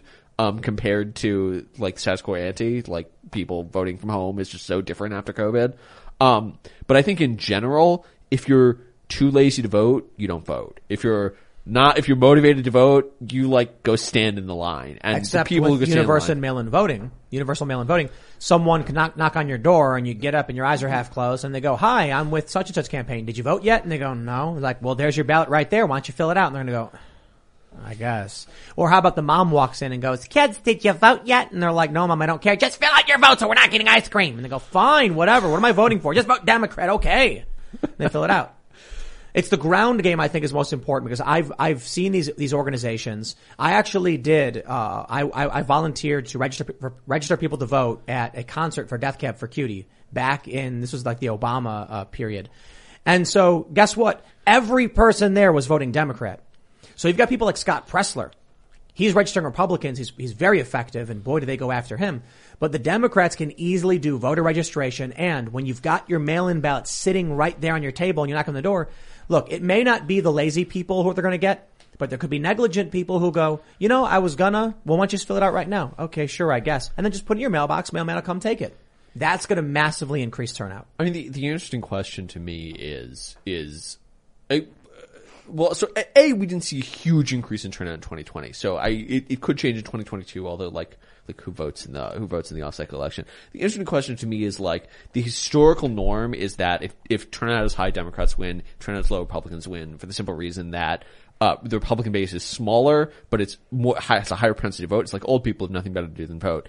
The Republican, the Democratic base is larger, but they're lower propensity to vote. It's like young people who are like out partying and at Death Cab for Cutie concerts rather than voting. Um, but I think that that is, that is shifting as the electorate polarizes along educated lines. Um, we at the Manhattan Institute just put out a paper that I think is really interesting talking about on cycling or off cycling elections, which is like, um, so like, uh, Virginia, the the big race is coming up next uh, next week. Virginia holds its elections off cycle, which is like in 2021, 20 in odd numbered years, um, and that massively depresses turnout. Or like school board elections are usually held in 18 states; they're mandatorily off cycle. Local elections happen in the opposite years, and you get these turnouts. Um, Larry Krasner, who's the progressive prosecutor who just won the Democratic primary in Philadelphia, he was like, this was like seen as a major victory for the progressive prosecutor. 18% of eligible Democrats voted in the Philadelphia DA primary, uh, in, I think, March. Uh, 10% of them voted, 10 percentage points voted for Krasner, 8% voted for Carlos Vega as a Krasner won. It's like, that's not a referendum.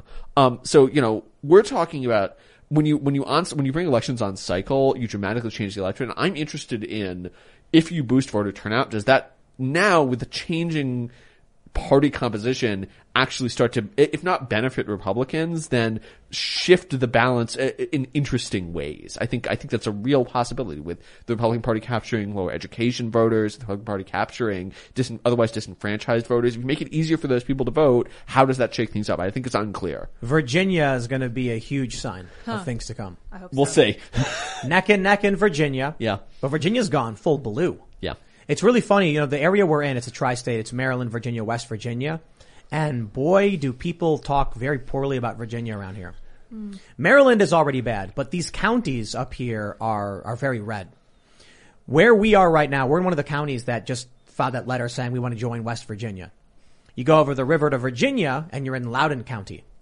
Well, you know all about Loudoun. Oh, right? yeah. and then, you, and so it's a very conflicted area. You cross the river into West Virginia and it's red. I don't know if Loudoun is red or blue, but it's, it's conflicted and considering the state itself is, is supermajority now, uh, or it's not, I don't know if it's supermajority, but majority Democrat.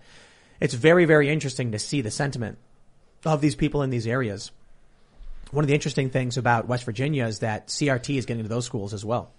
It's because these activists are going and infiltrating rural areas on purpose. I guess it'll be interesting to see how that plays out in the next few years when it comes to elections. But I think Virginia's election is going to be, I don't know, kind of, uh, um, what's the right word? It's a bellwether, right? Yeah. Yeah. I mean, and, and it's, it's, it's really interesting how the two candidates are playing it, right? Like McAuliffe is betting on Virginia as a blue state, and it's the kind of blue state that's motivated to turn out because they hate Donald Trump, right? His agenda is, Glenn Youngkin is Donald Trump in the flesh. He's he's just the local, and, and like you think, you know, I'm Terry, Terry McAuliffe is like a he's he's a career politician. He's been governor of Virginia before. Uh, he can't keep straight any of a number of things, including how many people in the state of COVID at any given time. Um, and but that that's his bet. I think Glenn Youngkin's bet is he's light on the policy details. He thinks people are mad about these red meat issues. He thinks people are mad about CRT, and that that will get enough turnout in the non-Nova counties to push it over. And you know, is it going to happen for him? I don't know. I think you're right that everyone wants it to be a bellwether. I'm not sure. I think if Glenn Youngkin loses, I'm I still think Republicans are going to take the House. It doesn't cause me to revise that. I think if Glenn Youngkin wins, Republicans are totally going to retake the House by a big margin. It's going to be interesting. It, I mean, this is a big election, and I think you're right, Tim. I mean, there's a reason Barack Obama's getting involved here, even making comments about what happened in Loudoun County, County, uh, which we can't even talk about here Yeah. on YouTube uh, because of the adult nature of what happened in that school. Um, but Barack Obama said, you know, it's just parents overreacting, and clearly a court ruled and saw things a totally different way. The facts speak of a totally different story, and I think that story that we can't even talk about. I think there's another reason why we can't talk about it. I think it might be even politically motivated. Yeah. Is is is shocking a lot of people in Virginia and is motivating them to vote against the current establishment, against people like Barack Obama that are just conflating it with oh, it's just parents being crazy. Well, let's we'll, we'll talk about that in the member segment because this is a particularly graphic story, and if we want to get the full details out, it's not something you want your kids to hear, and it's also something that YouTube probably wouldn't be happy with because it involves a lot of sensitive. Uh, it involves a lot of really disgusting issues. I'll put it that way. But I do want to I do want to talk about something uh, while we're while we're still live on this show, and it's a hard segue, but this is really important. From timcast.com, Rumble acquires locals in a bid to expand creator economy. The company wants to foster high quality content by giving creators control of their content and data. Very interesting move. For those that don't know, Rumble is a very popular video player. It's alternative to YouTube essentially. It's got a lot of independent and, and conservative voices on it. And it's considered kind of like an alternative to YouTube. There have been many. Rumble seems to be doing really well and seems to have large coffers, as it were. And Locals is basically Dave Rubin's answer to Patreon. So now Rumble has acquired locals. I don't know what this will mean for the people of locals who have their accounts there, but wow, this uh, uh, this is a fast move. We have a quote actually. Quote, we felt there was an opportunity to fairly serve everyone by providing the same tools large creators have without preferencing, Rumble told Timcast via email, based on the premise that small creators like friends and family were no longer being prioritized on platforms like YouTube. Privately owned Rumble launched in 2013. The company's creators felt large platforms focus on multi-channel networks, large corporations, and brands. Unlike other pla- platforms, creators using locals own not only their own content, but also the community data. The data can be analyzed to better understand and engage with the creator audience. With more insight into who they are reaching, creators can expand their work and continue to generate revenue without outside influence. Instead, they'll use a subscription model Locals has built. This is particularly interesting. Ian, what do you Tim. think about this? I think the, the consolidation of corporate power is often done with good intentions. Dave Rubin sold you out. He got a bunch of big, big popular people in there with, and w- by using his personal brand and his trust, and then he sold you out. he made. I don't know. They haven't released how much money he got paid to sell you out, but he is a. Well, what do you mean by sell them? I mean that he just got paid a lot of money and got an offer he couldn't refuse to give now control of all. All these people trusted Dave. They trusted you. Right. And now, now they have no choice but to be owned. Their data is now owned by Rumble. Hmm. This is what Goo- Google bought YouTube. I remember that happening in 2008. Well, so th- they say specifically that uh, you own your community data. That's what they say. I don't know anything I about think- this deal, to be honest. I haven't- think the bigger issue I have with um, look, I, I think you know I tweeted out congrats to him for, for pulling it off. I think it's fantastic. I think there's uh, there's some crit- critiques we can have. I think it's good that the independent uh, tech environment is growing larger and more powerful. And ultimately, this will be good because there needs to be market competition against YouTube and Patreon and Silicon Valley. This is what we're seeing. However, that being said, I don't like any of how the, the system is operating. And it's not anything personal with Rumble. Uh, we use we use Rumble. We uh, um, um, um, I think I think Locals is fantastic, but the whole time the Patreon fiasco happened. This is, this is basically, you know, Patreon bans Carl Benjamin. They banned Lauren Southern first, and they banned Carl Benjamin. They basically nuked people's income without warning or notice. Overnight, one day, you know, Carl wakes up, his account's deleted. All his money is gone. So what, what, what ends up happening is we see alternatives emerge saying, we're going to create centralized subscription models just like Patreon, but with our own unique version of it. And it's the exact same problem. Michael That's why I'm, Malice, I'm not a fan of it. Michael Malice, Dave sold you out, dude. I hope that you got paid for this too, Mike. I hope that all the people on locals got a percentage of this buyout because it's your data that was sold. Oh, Ian, you're getting pissed. This is why we're building decentralized technology where you can own your own data and host your own stuff. I agree. I mean, I've always been skeptical, even of the alternatives, because there have been alternative social media platforms that came and went, sold their viewers, deleted their content, and then just rebranded and started new again. I'm like, wait, wait, hold on. What about my old content that I uploaded there? Like, oh, it's gone. I'm like, you know, there's a lot of, you know, pump and dump, uh, cryptocurrencies also out there. There's a lot of bad things. That's why I always prioritized building my own platform, my own email list. That's why I have lukeuncensored.com. You have timcast.com. And I think this is the way that it's going to go, decentralized. And I think if you ever put your hope in a centralized system or somebody else to take care of something for you, I think there's a bigger chance you're always going to be let down. I want to put Substack out of business. I want to put locals out of business. I want to put Patreon out of business. I want to put all of these subscription service services out of business. Now that is just me being kind of hyperbolic, but the point I'm making is, you know, for one, Ian spearheading with with many other people the the On Foundation's work, which is creating decentralized open source versions of these tools, which means it's not just that you'll own your data. You'll own the domain. You'll own the server space. It'll be yours and you can set it up or you can join like a node where someone's got centralized server space and then you can, you know, piggyback on it. The issue I have here is that the solution to the problems we faced, even by someone like Dave Rubin, has been to recreate the same system, which creates the same vulnerabilities and the same problems. Now, I don't know if I would go as far as you to say that they were sold out because I don't know how this negatively impacts someone like Michael Malice. Yeah, me too. I am open to following this. I'm really going to in the next coming weeks because I want to know all the terms of the contract that are going to be as much as possibly publicly available because maybe the people are going to make out like bandits on this as well as Dave. But Dave, I had a lot of faith in you and I gave you the benefit of the doubt. I thought you were going to hold on to locals for the next 20 or 30 years and really do this, at least try and do it right. This is devastating to me. So one thing I think you can consider is, um, and look, look, I know uh, uh, Dave. I know the guys at Rumble.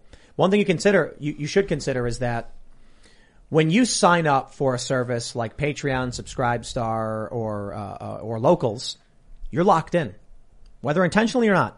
It's not so much that they own the data and they can claim you own the data. It's that if you build up, say, 3,000 paying subscribers on someone else's platform and they're getting a cut of that, you can't leave. They own you forever. Now you can beg your, your, your subscribers and your followers and be like, guys, I'm going to be moving to a new platform. Please subscribe there. But I saw this, I saw what happened with Patreon. When Patreon nuked Carl Benjamin and all of his people, all, a bunch of his fans started quitting and canceling subscriptions. It hit everybody. So I went from having, I think we had a few thousand people donating And then when everyone's like, sorry, Tim, I can't support Patreon, I said, I set up Subscribestar, an alternate platform. You can, subs- you can support me there. And the attrition was massive. People did not move over. So when I saw that, I said, centralizing people's subscriber base uh, onto someone else's platform will always be negative towards these individuals. And what we need is a decentralized, easy to install package that someone can make their own version. At timcast.com, the first thing we did was we hired a guy to make a very simple website. Cost us a decent amount of money. And then we started posting members only content as if it was any other, you know, private subscription service. The amount of money that we would have spent if we went with any of these platforms, be it Patreon, Locals, Subscribestar, or otherwise, it was 70% higher. I'll put it that way. When I saw, when I saw how much they charge people to use their platforms, I was just like, they are extracting value from people. Like you- locals, they're taking what, like eight to twenty percent of your I don't know if- monthly don't know. income. They take some percent of your monthly income, and now that's going to Rumble. And if the value of that, them taking a large percent of the income, is that the network effect of locals. So if you leave locals, you lose that network effect. One of the things I think, you know, could be considered as well is that uh, Rumble recently hired a bunch of video creators and personalities to make content for them. I wonder who they're going to sell their company to. With the with the acquisition of locals, theoretically the integration would undercut any of their creators for making similar similar deals. And now Google can buy Rumble. And now you're going to make out like a bandit, Chris Pavla, Pavlovski. Good job. I know, Chris. I don't think this is ultimately a bad thing. I just don't like the idea of centralizing people's incomes. Yeah, or anything corporate like that. consolidation is not inherently bad. It's just super Like, we- dangerous for liberty. We use Rumble. I think Rumble's great. Yeah, it's I fast, it's cheap, it's effective. There's, there- there's there's no censorship. My bigger concern is people's income being centralized and then sold around. Right. So so here's what you got to understand. Uh, and, and again, with all due respect to, to, to Dave, I think I said congratulations because I think it's, I think, you know, he did great work and alternative media growing bigger and more powerful is a good thing. My, my answer is more like, my view of this is you don't want to work for somebody. And it's already bad enough. There's YouTube rules, there's Twitter rules, whatever. Making your own space where you can control it is good. But if the idea of locals was that you would control your own community, but that, but that Dave could then sell your community to somebody else completely undercuts what I guess the, the, the, the, the story was supposed to be. I don't want someone to be like, hey, I'm running a service. If you use it, I guarantee you X. And then I'll say, oh, okay, great. Like you said, oh, Dave's going to own this forever. I trust him. And then he sells it. And now you don't know who you're answering to. Now you don't know what terms will change. And they could. I don't like the idea that your income, your subscribers, your fans can be sold to someone else. I'm That still to me is waiting. crazy. I, I, I'm still waiting for all the details to come out of this, um, and they should be coming out. If they don't, that's when people should be worried. But let's see exactly what the deal was. Let's see what the contracts are going to be. Let's see how they're going to change. Let's see the terms. It's going to be interesting to see how this went down. I think it's a good thing. Look, I'm, I'm not trying to rain on the parade, but I, I, you know, I think being critical is fair because I've been critical of the centralized subscription services from the beginning, regardless of who owns it. In a lot of ways, Google buying YouTube was fantastic for creators because they created the partner. Pro- they were able to subsidize and create the partner program and start paying people. YouTube wasn't able to do that when it was Chad Hurley. But the downside then is Google's corporate censorship model took over. The fear would be if, you know, Rumble sold, which I don't think it will though. Well, no one ever thinks it's going to happen. That's true. But it's totally legally allowed to. I did not think locals would sell. I did not. Yeah, it's anybody. And then they do. But I'm not, I'm not, I'm not too worried about this. I, I think ultimately, look, Rumble I think is fantastic. And I think them gaining more, uh, more power in this space to help push back against the censorship and the big tech oligarchy. It's a good thing. It's a good thing. Um, I'll just put it this way. I don't, I, I've talked to people about locals and I'm like, I think it's fantastic that Dave was like Patreon censor, censorious and bad, so we need our own space. And he made it and then other people used it. I just wish people like Michael Malice, for instance, decided to write a check for a grand to just make his own version of it and not give away 10% of his revenue. I just don't understand this. This is what, this is what drives me insane is that Tulsi Gabbard, Michael Malice, you know, who, uh, other people who are using locals and, and again, no disrespect to locals, but just in terms of these people, you go online, you say web dev, they'll say, we can make you this exact thing for a thousand bucks. We'll have it done in overnight. Finger snap. Now, I just don't get it. But I guess people have said they want the network that it's like you're on this platform, other people are on it. I just wish people were more freedom oriented, I guess, and and and took the took, took the responsibility upon their shoulders and protected their assets and had more control. Maybe that's just me. Maybe I'm too uh, arrogant and I refuse to like give up, you know, an, an- anything that I'm doing to anybody else for any reason. Uh, hey, No I one- had I had my subscription service for seven years. you Right. know? So I, I believe in that idea as well. Decentralization is the idea that I think we should be promoting, but we could promote it by giving by being examples of it rather than just following the herd and the flock. I just, I, I just don't understand it. Guys, I'm just going to say it one more time. If it, mo- most of these services have a 10% fee, that means if you have 100 patrons and they're each giving you 10 bucks, you're getting a thousand bucks a month, you're giving $100 per month to that company. Now that can make sense if you're not, not expecting to have a large following.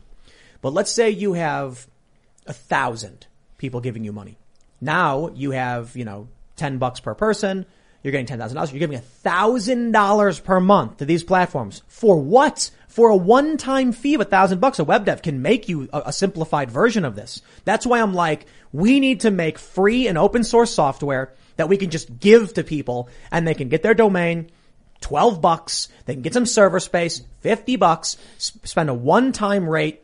If they've got, you know, uh, uh, I guess the problem is people are like, how do I even get to the point where I have a thousand bucks unless I use someone else's infrastructure? And I'm like, save up, uh, save up money, do what you can because then you hire a guy for, for, for a thousand bucks and maybe you can even get it cheaper if you've got a friend or, or you can learn how to do it yourself. It is, it is plugins. It is WordPress. It is plugins. It is simplified. You can make it server space is extremely expensive. You know, there's no there's no perfect solution, which is why one hasn't been created yet. But keep you know that if someone Dude. else has your data, they're gonna sell it, and Let they me- may uh, not. But think like that. the amount of money that we would have given away, timcast.com, if we went with any one of these platforms, I, I, I, it's, it is, it, it is substantial. We could have started six companies with the money we've saved, easily. That's what's crazy to me. I know the cost of bandwidth. I know the cost of development. And I, I look and I'm just like, how come we don't have someone going to these, these individuals like Michael Malice, instance, we're a huge fan and being like, Hey, Michael, here's a guy, pay him one time. He'll make the site for you and you don't have to give anyone money ever again. It's all yours. Don't give it away. I just don't understand that. I just don't get it. But you know what? Look, look, that's just me. You know, I see something and I'm, I don't understand why people are just giving things away instead of trying to, to build up something that is secure and unbannable.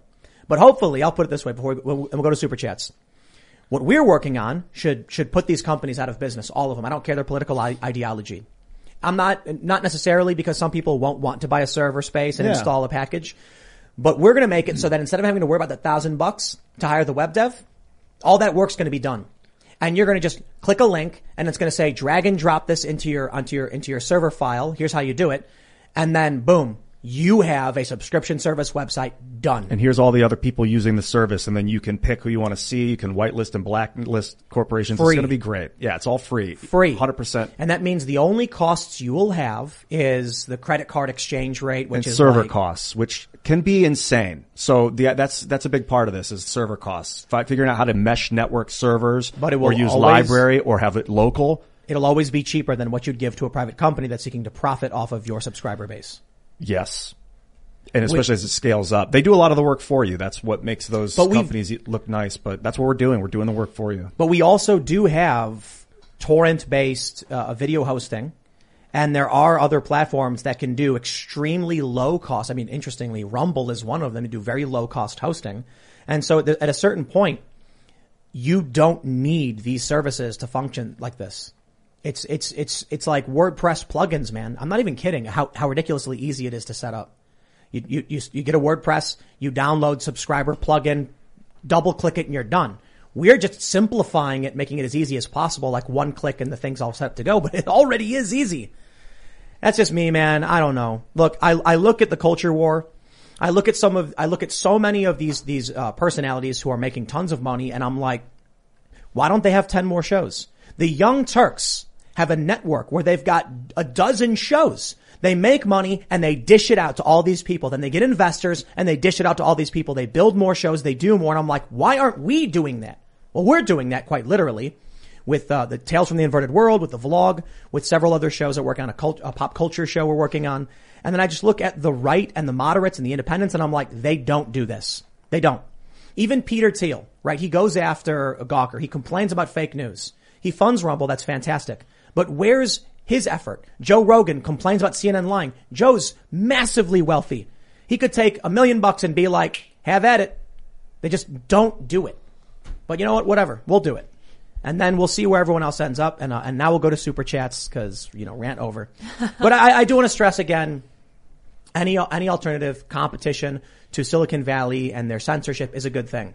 If at the end of the day, the battle we have is locals is not going to ban you and Rumble won't ban you, hopefully that's enough to attract more people and displace the censorious nature It- of it's not Silicon Valley. because Rumble can ban you at any time. I'm sure it says that in their terms of service. I'll, I'll uh, They do. They have community guidelines. trust no centralized service to maintain your life for you. That is your job. Yeah. Yeah, I don't think people saw Facebook going where Facebook went. In the early days, people probably were just like, oh, this is cool. It's just like a simple service. And now it's like, they track everything about you. They know when you poop. They, they, they're building a metaverse. They They're going to bought lock you in Instagram. My God. All right, all right. We'll go to Super Chats. If you haven't already, smash that like button, subscribe to the channel, and go to timcast.com, become a member, because we're going to have a members only segment coming up at around 11 or so p.m. You don't want to miss it. And we'll talk a bit about uh, Loudoun County and how awful, uh, you know, all that stuff is. All right, we got Hairball. I'm not religious, but I'm praying Kyle gets a fair trial. Yes. I agree. A fair trial. It doesn't have to be one-sided. I don't have to get what I want. I just want it to be fair, right? Sounds good. All right. Scove says, Minnesota National Guard here. Phase one of mandatory vax has begun. Phase two will be the UCMJ portion, but it's not finalized yet. Currently 15% have refused in my unit and will be flagged, barring them from reenlisting. They've already begun UCMJ, uh, UCMJ paperwork. Wow. Wow, crazy. All right, let's see. Fearless Soldier says, it was awesome meeting all of you at the event. Yes. Keep fighting the good fight and keep it the momentum. You guys have a lot of people that care about you. Thank, you very you. much. All right.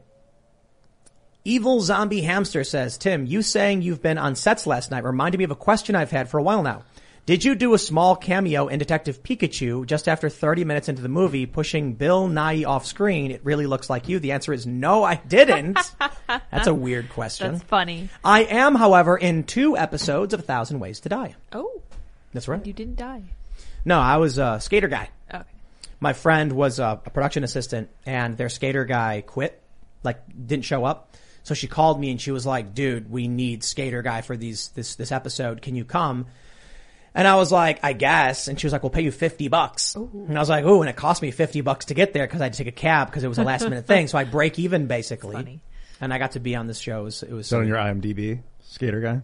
I don't think so. I hope someone puts it. I don't know. I was accused because the show premiered after Occupy Wall Street. I was accused of trying to use Occupy Wall Street fame to get to become an actor or something. What? And then I had someone wrote an article accusing me that saying that I moved to Los Angeles to become an actor, which is like the most absurd lie ever because I'm a skateboarder and I moved to LA because the skateboarding is good. And mostly just because it's California. You know you made it when there's people accusing you of being a crisis actor. Yeah, that's right. All right, let's see what we got. What's we got? What does it say? Sinosexual says, tell Ian to do research into chemical ice nucleation for weather modification. Whoa. Okay. Wow. All right. Cal Miller says, anyone want to bet that the media is going to cover the Rittenhouse case and Alec Baldwin longer than the fall of Afghanistan? Oh, you bet. I mean, but let's, let's be real. The Rittenhouse trial is going to be for, I think, two weeks. I think so, yeah. Wow. Okay. I'm going to have two weeks every day of some video, just like with the Chauvin trial. I think that that they got the catharsis out with the Chauvin trial. I'm not getting. I'm not feeling that fervence and bloodlust that Mm. was there. I don't know, man. They'll ratchet up when Yeah. it needs to be It is, ratcheted it is up. getting cold though, and people Yeah. don't like riding in the True. winter. It's inconvenient. It's really funny that rioters are deeply influenced by the weather. If it rains, it won't riot. Crime, crime is influenced by the weather. Right. Yeah. uh, But uh, but crime I get right. Yeah. Someone's like, I'm not gonna go outside and rob somebody because I'll get wet. Whereas someone's like, a black man was murdered by the police. Eh, I could protest injustice, but it is pretty cold out, so I'll stay home. No, it's it's it's when it uh, crime rises in the summer systematically every single year, and nobody has a good explanation why. There's interesting research that looks at um, fluctuations in prison violence in relation to when the AC is working and not. They Wow. like got data on, uh, and and and when the AC goes out, there's more prison violence. So like a lot of it just comes down to people are not happy when it's hot out. Yeah. Um, and, and yeah, I think I, you know, I mean, I do think like a lot of last year's rioting just came down to people had been stuck inside for three months and this was a socially approved way to go outside and, you know, act out all of their pent up aggression. Exactly. And there's like, I'm sure there's less of that now, but it's, they, they, they've had the catharsis once. Yeah, that's done. Paul Thonkum says, a prop gun is a fake gun with no firing pin, and the trigger is just spring loaded to act like a real gun. They keep saying prop gun because they don't want you to realize that Alec Baldwin po- pointed a real gun with a real bullet at a woman and killed her. That he doesn't believe people should have to defend themselves. That's He does right. Not, no. The jaded Kriegsman says, on this day in 2001, the Patriot Act was signed, eroding our freedoms and emboldening federal authoritarianism. Restore the 10th. Restore our rights. Interesting. Tenth Amendment? Heck yes. Simone, 9937 says, I just began listening to a book on a Kentucky county during the first Civil War. I wish I could say I had never heard the term insurrection used that much. Huh. So we had uh, Shane Cashman, who's writing for Tales from the Inverted World, and I have, I am so excited. So the first arc, I guess we're not really doing seasons or whatever, but the first season is basically a collection of stories, essays from him. Like, you know, he met a guy and there's a cold case and his experience as a kid. Cause we kind of wanted to like introduce him and like what his, his angle is. Cause, cause we're skeptical, right? The next season goes to the Confederacy. He went down to Georgia. He's got the story of Sherman's march to the sea and like the story of the people who were there and how it affect, affected their families, ghost stories, UFOs, murder mysteries, conspiracies. It's going to be so rad. Yeah, just introducing like when you read history books about Sherman's march to the sea, I think, you know, based on what I was hearing, the people down there have a very, very uh, gruesome telling of what it was like compared to the watered down version of Scorched Earth. He burned the South to the ground. Yeah. It was, it was effective. Yeah. But that, but um, like, man, yeah, he was telling me that people did not like hearing the word Sherman down there Mm. because it was like he burned to the ground, Yeah. but you know, destroying people's homes, civilians, non-combatants. There's a lot of really dark stuff there, man. That that was that wasn't the first iteration of Scorched Earth, was it? No. It was not. I think Scorched Earth goes way back to like Oh ancient yeah, times. yeah, Way yeah. back. It's a tactic to retreat. You can burn behind you, and if if you think you can't defeat the incoming enemy, you can burn your frontier and all the cities and lands and retreat into your inner Try to country. starve them, just like Russia did. BC. Yeah. With Germany, USSR, excuse me. Um, I don't know what this says, but I'm CIA says, hello, Luke, I'm not Polish, but Warzawo Walch. What does What is that- what does that mean? I, I, I have no idea what you just said. I, I Wars? just tried to scramble Okay. words together just like Uh, you did. Warzawo I'm gonna take a picture of Walkes. You you uh, you should learn Polish. You're No, no, making, no. you're making strong assumptions about what those consonants, how those consonants map to What's phonemes. W A L C Z? W A. I don't know. Luke can't do it this way. Well, so? Luke doesn't speak Yeah. Polish. Oh, he no, he can't like do the. So Luke can't do the letters that way. You have to see them. I'm kind Yeah, of I the gotta same see way. them. Yeah, Yeah. I'm the same way. All right, let's see.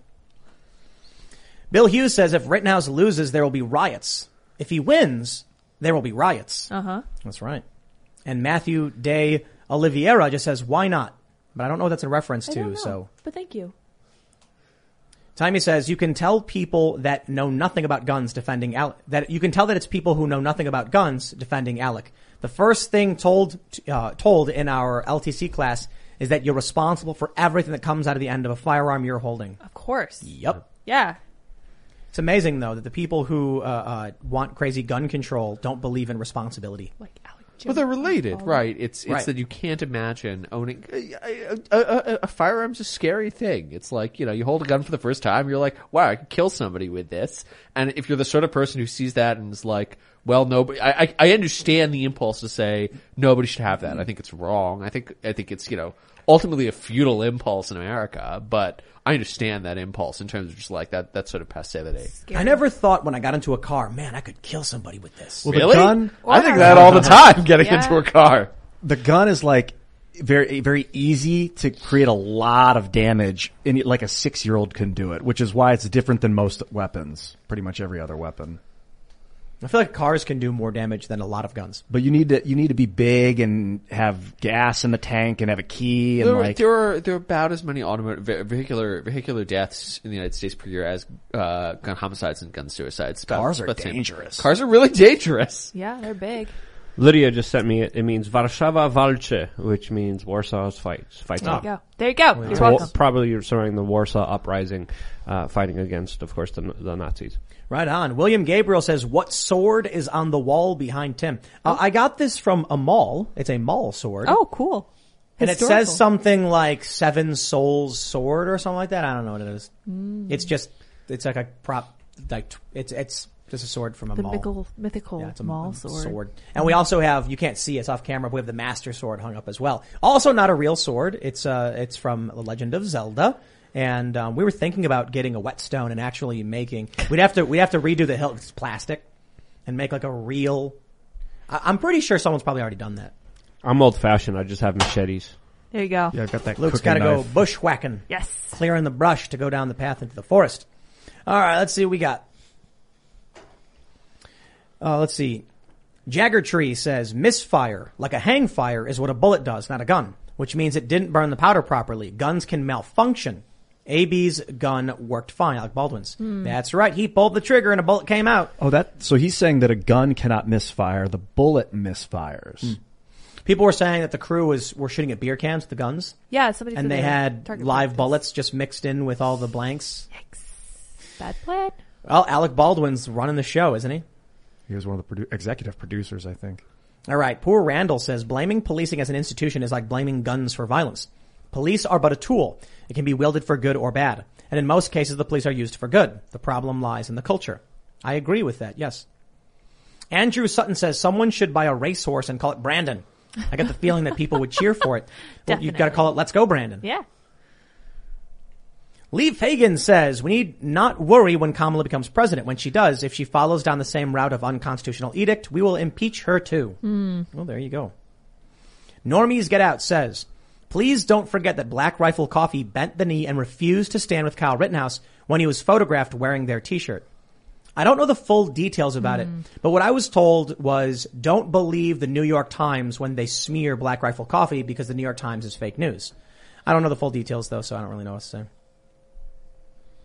All right. Caleb South says, my eight-year-old daughter was listening to the news with me, and when she heard about the Fauci puppy torture, she said, so he's Corona Deville. Aha. That's good. If you haven't seen Freedom Tunes' newest short, it's only 18 seconds long, but uh, uh, I once again provided the voice of Dr. Fauci, and you should check it out on Freedom Tunes uh, on YouTube because it's really funny. It's very short, but it's funny. All right, let's see. Jesus Trisp says, a bit off topic, but is it possible Biden was trying to go Super Saiyan during the town hall? Someone please make this meme if it hasn't been done yet. Yeah, when, when Biden was doing the Cornholio thing. I'm sure he was. Because Goku, you know, he, he goes, ah, and then his hair spikes and turns gold, and someone should make the Super Saiyan meme of Joe I'm Biden. sure it's been I would like to see it. But um, I'm pretty sure he just has dementia, and that's what the fist clenching was, because, you know, he has dementia. I think Alec Baldwin was not an executive producer; he's just a regular producer. But it's kind of vague what that means. So uh, it is vague. Executive producer usually is just like you're a financier or you're spearheading the project in terms of like you have a bunch of money and you're like, hey, I want to do this. Hey guys, make a movie, and then they'll be cool, and then I'll come and check it later. Producers are substantially more active. Mm-hmm. So when I was working on documentaries and stuff like that and shorts, the executive producers were like the executive executives at the company who would screen it after it was done and say, "Yeah, it's pretty good. Okay, we'll roll with it." And the producers were the ones who were on set all the time, Yelling instructing the staff. yeah. The producers were in charge of the entire production when I was working, when I was producing like, uh, the, the documentary. So like when there was a producer and I was just hosting, they would be telling me what to do. If I was producing and hosting, I'd be telling the camera person what to do, where to go, what to film. And so it, that's why I think Alec Baldwin was responsible. Executive producers typically aren't involved that much, if at all. So it's just, you know, people get executive producer credits all the time. Doesn't mean much. Yeah, there were six producers underneath the four executive producers on that film. Baldwin was one of the six producers. Boris89 says, I'm an experienced Hollywood armorer, so I can confidently tell you that the lion's share of the blame goes to the armor of that, uh, uh, lion's share of the blame goes to the armor of that said, way too much to explain in a super chat message me and I'll explain why I love the show. It goes to the armorer you're saying? Of the set? That's wrong. Wrong, wrong, wrong. Hollywood is full of a bunch of psychotic individuals who are saying the responsibility isn't the person who's wielding a gun and pulling the trigger. It's all three. When I hand someone an airsoft rifle, I do the exact same things. I don't care it's got an orange tip on it. I'll pull out the, the magazine, I'll pull the hammer back and say, this is airsoft, look, and I'll show them that it's not a real gun. I'll show them the cartridge and I'll say, here's the airsoft. There is airsoft. There, there are pellets in this. We only use biodegradable stuff, by the way. We don't want the plastic garbage. Good, I'm happy. And that's just airsoft. Because people, I, I, I don't care if it, we have replicas, you're treated the exact same way. This is what people need to understand. If you're holding something that looks like a gun, and you treat it like, it's no, it's no big deal, it's not loaded, and you raise it up and point it at someone, guess what? They will shoot you. Mm-hmm. So maybe in Hollywood, they're like, I, I, I, I gotta tell you, I cannot imagine being on a Hollywood set where someone thinks they can draw a replica gun on someone else with no consequences. That is insane. Two people. He he shot her and and the director. The bullet went through her. Yeah. Have you seen the video of the guy in the shooting range? And he's with his friends, and then he has the gun, and he loads it, and then he points it at his friend, and the instructor just grabs his arm, puts him in a lock, and pins him down. Good. Yeah, I saw that. Yeah. That's like- or when Will Smith smacks the gun down. Yes. Uh, that's what should be done. Yep.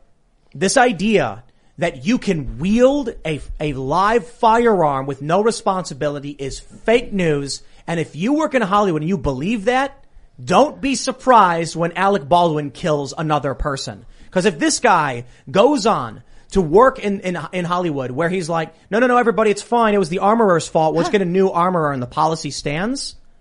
No, I tell you this, they're going to be like, oh, maybe we shouldn't do this. Maybe we shouldn't point weapons at each other and maybe we should manually check the armorer's fault. Dude, tell that to a judge. Your Honor, the weapon was handed to me. I was told that it was, it was not an active weapon and then I was told to point it at the camera and pull the trigger because I was supposed to. Yeah, okay. All right. Tony Gillard says Yu-Gi-Oh tournaments after a year or uh, a year or so of being canceled are finally coming back. And of course, there's vaccine mandates and mask mandates. Ugh. Well, you can always not play Yu-Gi-Oh, Find a different hobby. play Magic the Gathering, which is still not better. Probably anyway. not better. As a brief aside, I noticed uh, Walmart did go public in 1970. That Oh, came okay. up earlier. Oh, do, do people still play Yu-Gi-Oh? Oh yeah, yeah, it's big. Okay. Yeah. I never played it. Did you play it? When I was like 10. Did you play Magic? No. Well, Magic's way better anyway. Yu-Gi-Oh is a manga about Magic the Gathering, basically, because Magic the Gathering was the first card game, and so they're basically playing some version of it, and then they made it. My favorite thing about Yu-Gi-Oh is that the show makes no sense.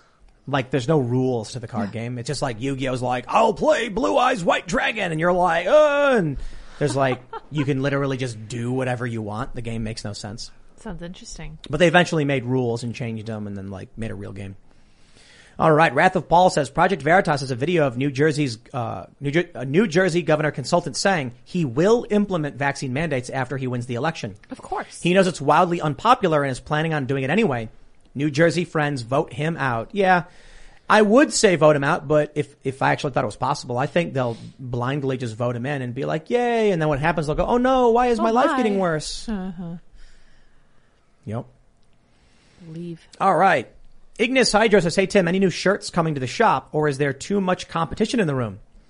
Um, you know, we do need to get on some shirts. We need to make some. we- I we- don't we think need to so. make some Ah, nah, you guys are good. You guys, I think your store's pretty great. We'll make competing t-shirts and then, you know, Ian can wear the, the Timcast version. Yeah. I then- want, I want, I want this to be dealt with within a, a physical fight fashion.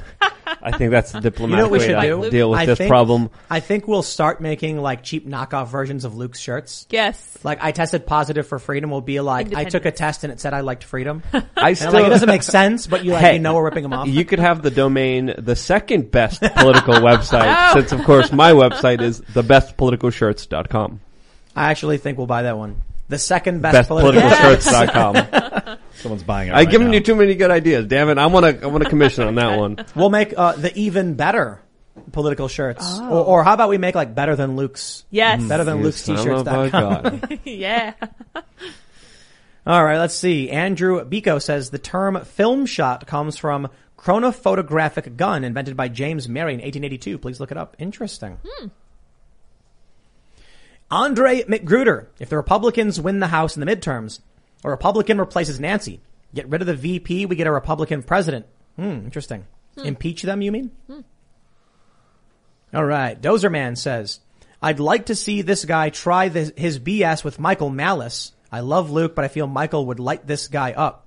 I think he's talking about you. Okay. Okay. I'm not trying to light anyone up. I think it's important to have different voices and different opinions, and I think it's important to have these conversations. I'm, so, I'm, I'm happy to talk to Michael Malice. yeah, but it, it's good to have these conversations, and I'm not seeing this as a combative thing. I'm seeing this more of a of an exchange of ideas. And I've been dying to talk about the deindustrialization with the rise of globalization and the rigged war on drugs being responsible for the rise of rise of crime in the 1970s. But that's another issue. I, yeah, Another I'd like topic. to talk about pharma being involved in the, the drug epidemic on the after show, maybe if that comes up. Yeah. Dude, Our, chronopho- our, our guest is just shaking his head. the chronophotographic gun's awesome. This was 1882. Whoa. It was it, it looks like a rifle, and it was Yeah. the predecessor of the camera, the movie oh, camera. Oh, cool. We, we got a super chat from a v- Viva Frei? Vive, Vive, Vive, Yeah. V, Viva Frei? Do we Oh, know, do we know, do we know that person? I don't know. That doesn't come to mind. French? Viva. He says, I'm obviously partial to Rumble and locals, but building your own dev, are you still dependent on AWS and the like? Peace. And again, nice meeting you. We'll do it again. Woohoo, yes. Uh, you can use whatever hosting service you want. You can make your own server if you want. That might be too complicated for people. And we certainly can set up some, you know, hosting uh, uh, services. It can be expensive, but I'll put it this way. There's a reason why these platforms charge a percentage. They're making money off you. Now that's fine. They've done the work and they're cutting a profit. I just think that if we can create a simple program for free and then you take on the personal responsibility of maintaining your subscriber data, it can never be sold to outside corporations. People's privacy will always be protected from Google or any other company that might want to buy or infiltrate or, you know, whatever. And you'll save a lot of money. I will say this. The percentage you give up to these companies is insane compared to the actual cost. It's a, it's like an order of magnitude more. But I, I think it would probably only cost for us like one to two percent, you know, to like maintain the system. If We're- that. Right now, we're using Rumble for member stuff. Yeah. What's the what would the cost of that be if we were hosting it locally? Uh, if we hosted our own videos, way more. That's the challenge is someone can pay $10 a month and then watch one video a thousand times and cause a thousand times the cost to your server. So you could build something in where like you get to watch it once No, it's, for a it's- subscription. I'm, not, I'm not worried about that. It's, an, it's it's like an equation. The more content we're producing on members only, the more money we lose. Right? So we we have some tales from the inverted world members only conversations. You you were hanging out with Shane, right? Mhm. Yeah, we did a show on Monday. So if if if someone pays ten bucks and they get one video per you know Monday through Thursday, and then we add Friday, which we did, and now we're going to add Sunday nights. That means we're spending more money, but we're getting the same amount from the individual because we're increasing the value, you know, percentage for the user. That's good, but it's also why you'll see Netflix or Hulu be like, we're raising the cost because we have too much content and people are watching way more, and so now we can't afford to cover the cost of bandwidth. But e- either way, I, I think that's that's less relevant to the fact that 10% of the amount of money you make as a creator is way too much. Way too much. It's, a, it's an insane profit. Let's put it this way. Go to Graphtreon. Look at like, uh, um, you, you want to go to Graphtreon right now? Yeah. Graphtreon.com. Go and, and look up the top creators and, and, and tell me who's the top creator. Oh, what, how do you spell Graphtreon with an F? Graph and then got it. T-R-E-O-N. PH. Yeah. Graph. Graph. Graphtreon. I want to tell a story while I'm doing this. Coming up low. You can't, so. can't type in a word. Ian. So once upon a time, Ian couldn't type in a True crime obsessed is number one. Then we have How many, Chapo Trap. how many, how many, how many, Forty-six thousand seven how much, and how much money they make? That if it's ten dollars a month minimum, that's four hundred sixty-seven thousand dollars a month. Oh, it doesn't have one. Okay, so so Number two, Chapo Chapo? Trap House, thirty-six thousand seven hundred thirty-four patrons, one hundred and sixty-two thousand dollars a month. It does not cost sixteen thousand. Is it one hundred sixty-two? You said. Yeah. It doesn't cost sixteen thousand dollars per month to run a member service. They are giving away sixteen thousand dollars per month for no reason, for a one-time cost of a grand. You can have someone build out exactly what they get from Patreon. Yeah, especially if you're hosting your stuff on on Rumble.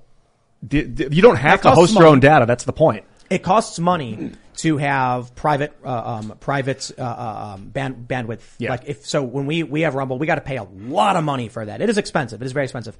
It is substantially less expensive than giving away ten percent. That's mind blowing. That Chapo's giving away sixteen thousand dollars per month.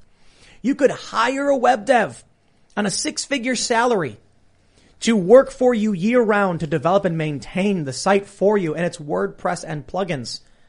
And you could pay less. You could, you could hire a dev at eight grand a month and cut your cost in half. I just don't understand it. But I guess people, if they don't know, they don't, they don't know. So hopefully we can change all that, right? Oh yeah. All right, let's see. Brian Knoll says, Ian, watch Dave Rubin's episode that aired today. He Good. publicly explains all of the terms and conditions of the acquisition. He didn't get a payout. Interesting. so you gotta, you gotta, you gotta, you gotta, you gotta relax, see? I do have to relax. so he sold the company, but he didn't get a payout. Is that what I was just told? Yeah, well, that's what they're saying, yeah. Okay, I'll find out. I'll look for it. Eric Thib, uh, Thibodeau, Thibodeau says, Yo, Ian, bro, chill out. Dave is still invested in locals and the co-founder is still the CEO of locals. You don't know what you're talking about, bro. Look in, look into it. So what, what does that mean? Does that mean that, um, does that mean that Rumble bought a portion of Dave's equity or, I mean, an acquisition requires some exchange. Maybe, it, maybe Dave got a, got a, got, got stock in Rumble or something or like private equity in Rumble or something like that in exchange for it. Yeah, I got to look into this more.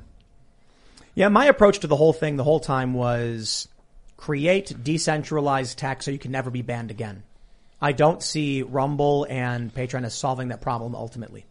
I still think it's good what they're doing, but I don't see it solving the problem. Not in the long run. In the long run, it's going to be this. You want to follow me? I say follow me at, you know, tim at timserver.com.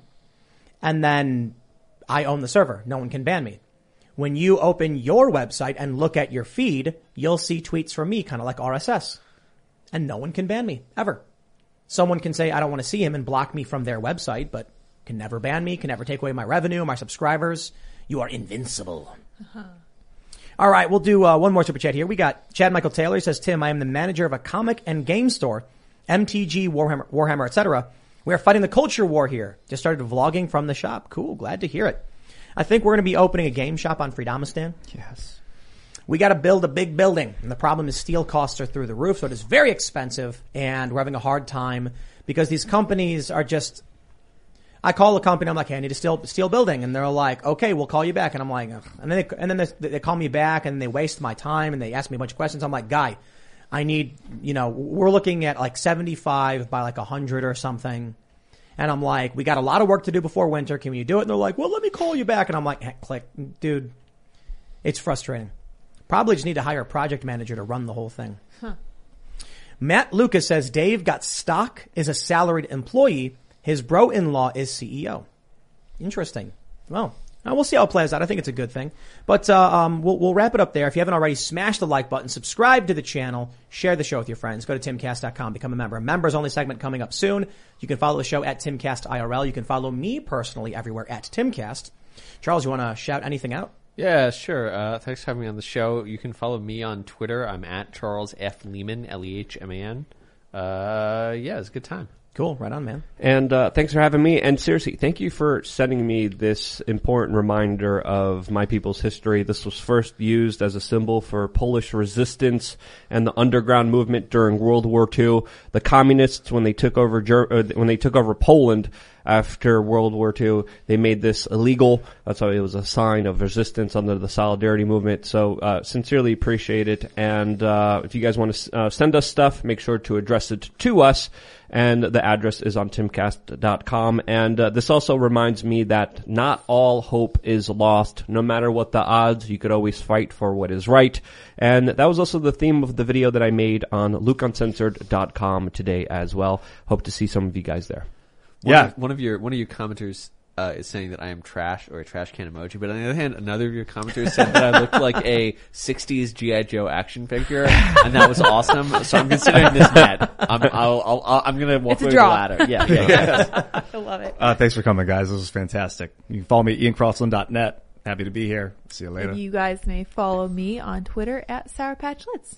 We will see all of you over at timcast.com for that member segment. Thanks for hanging out. Bye guys.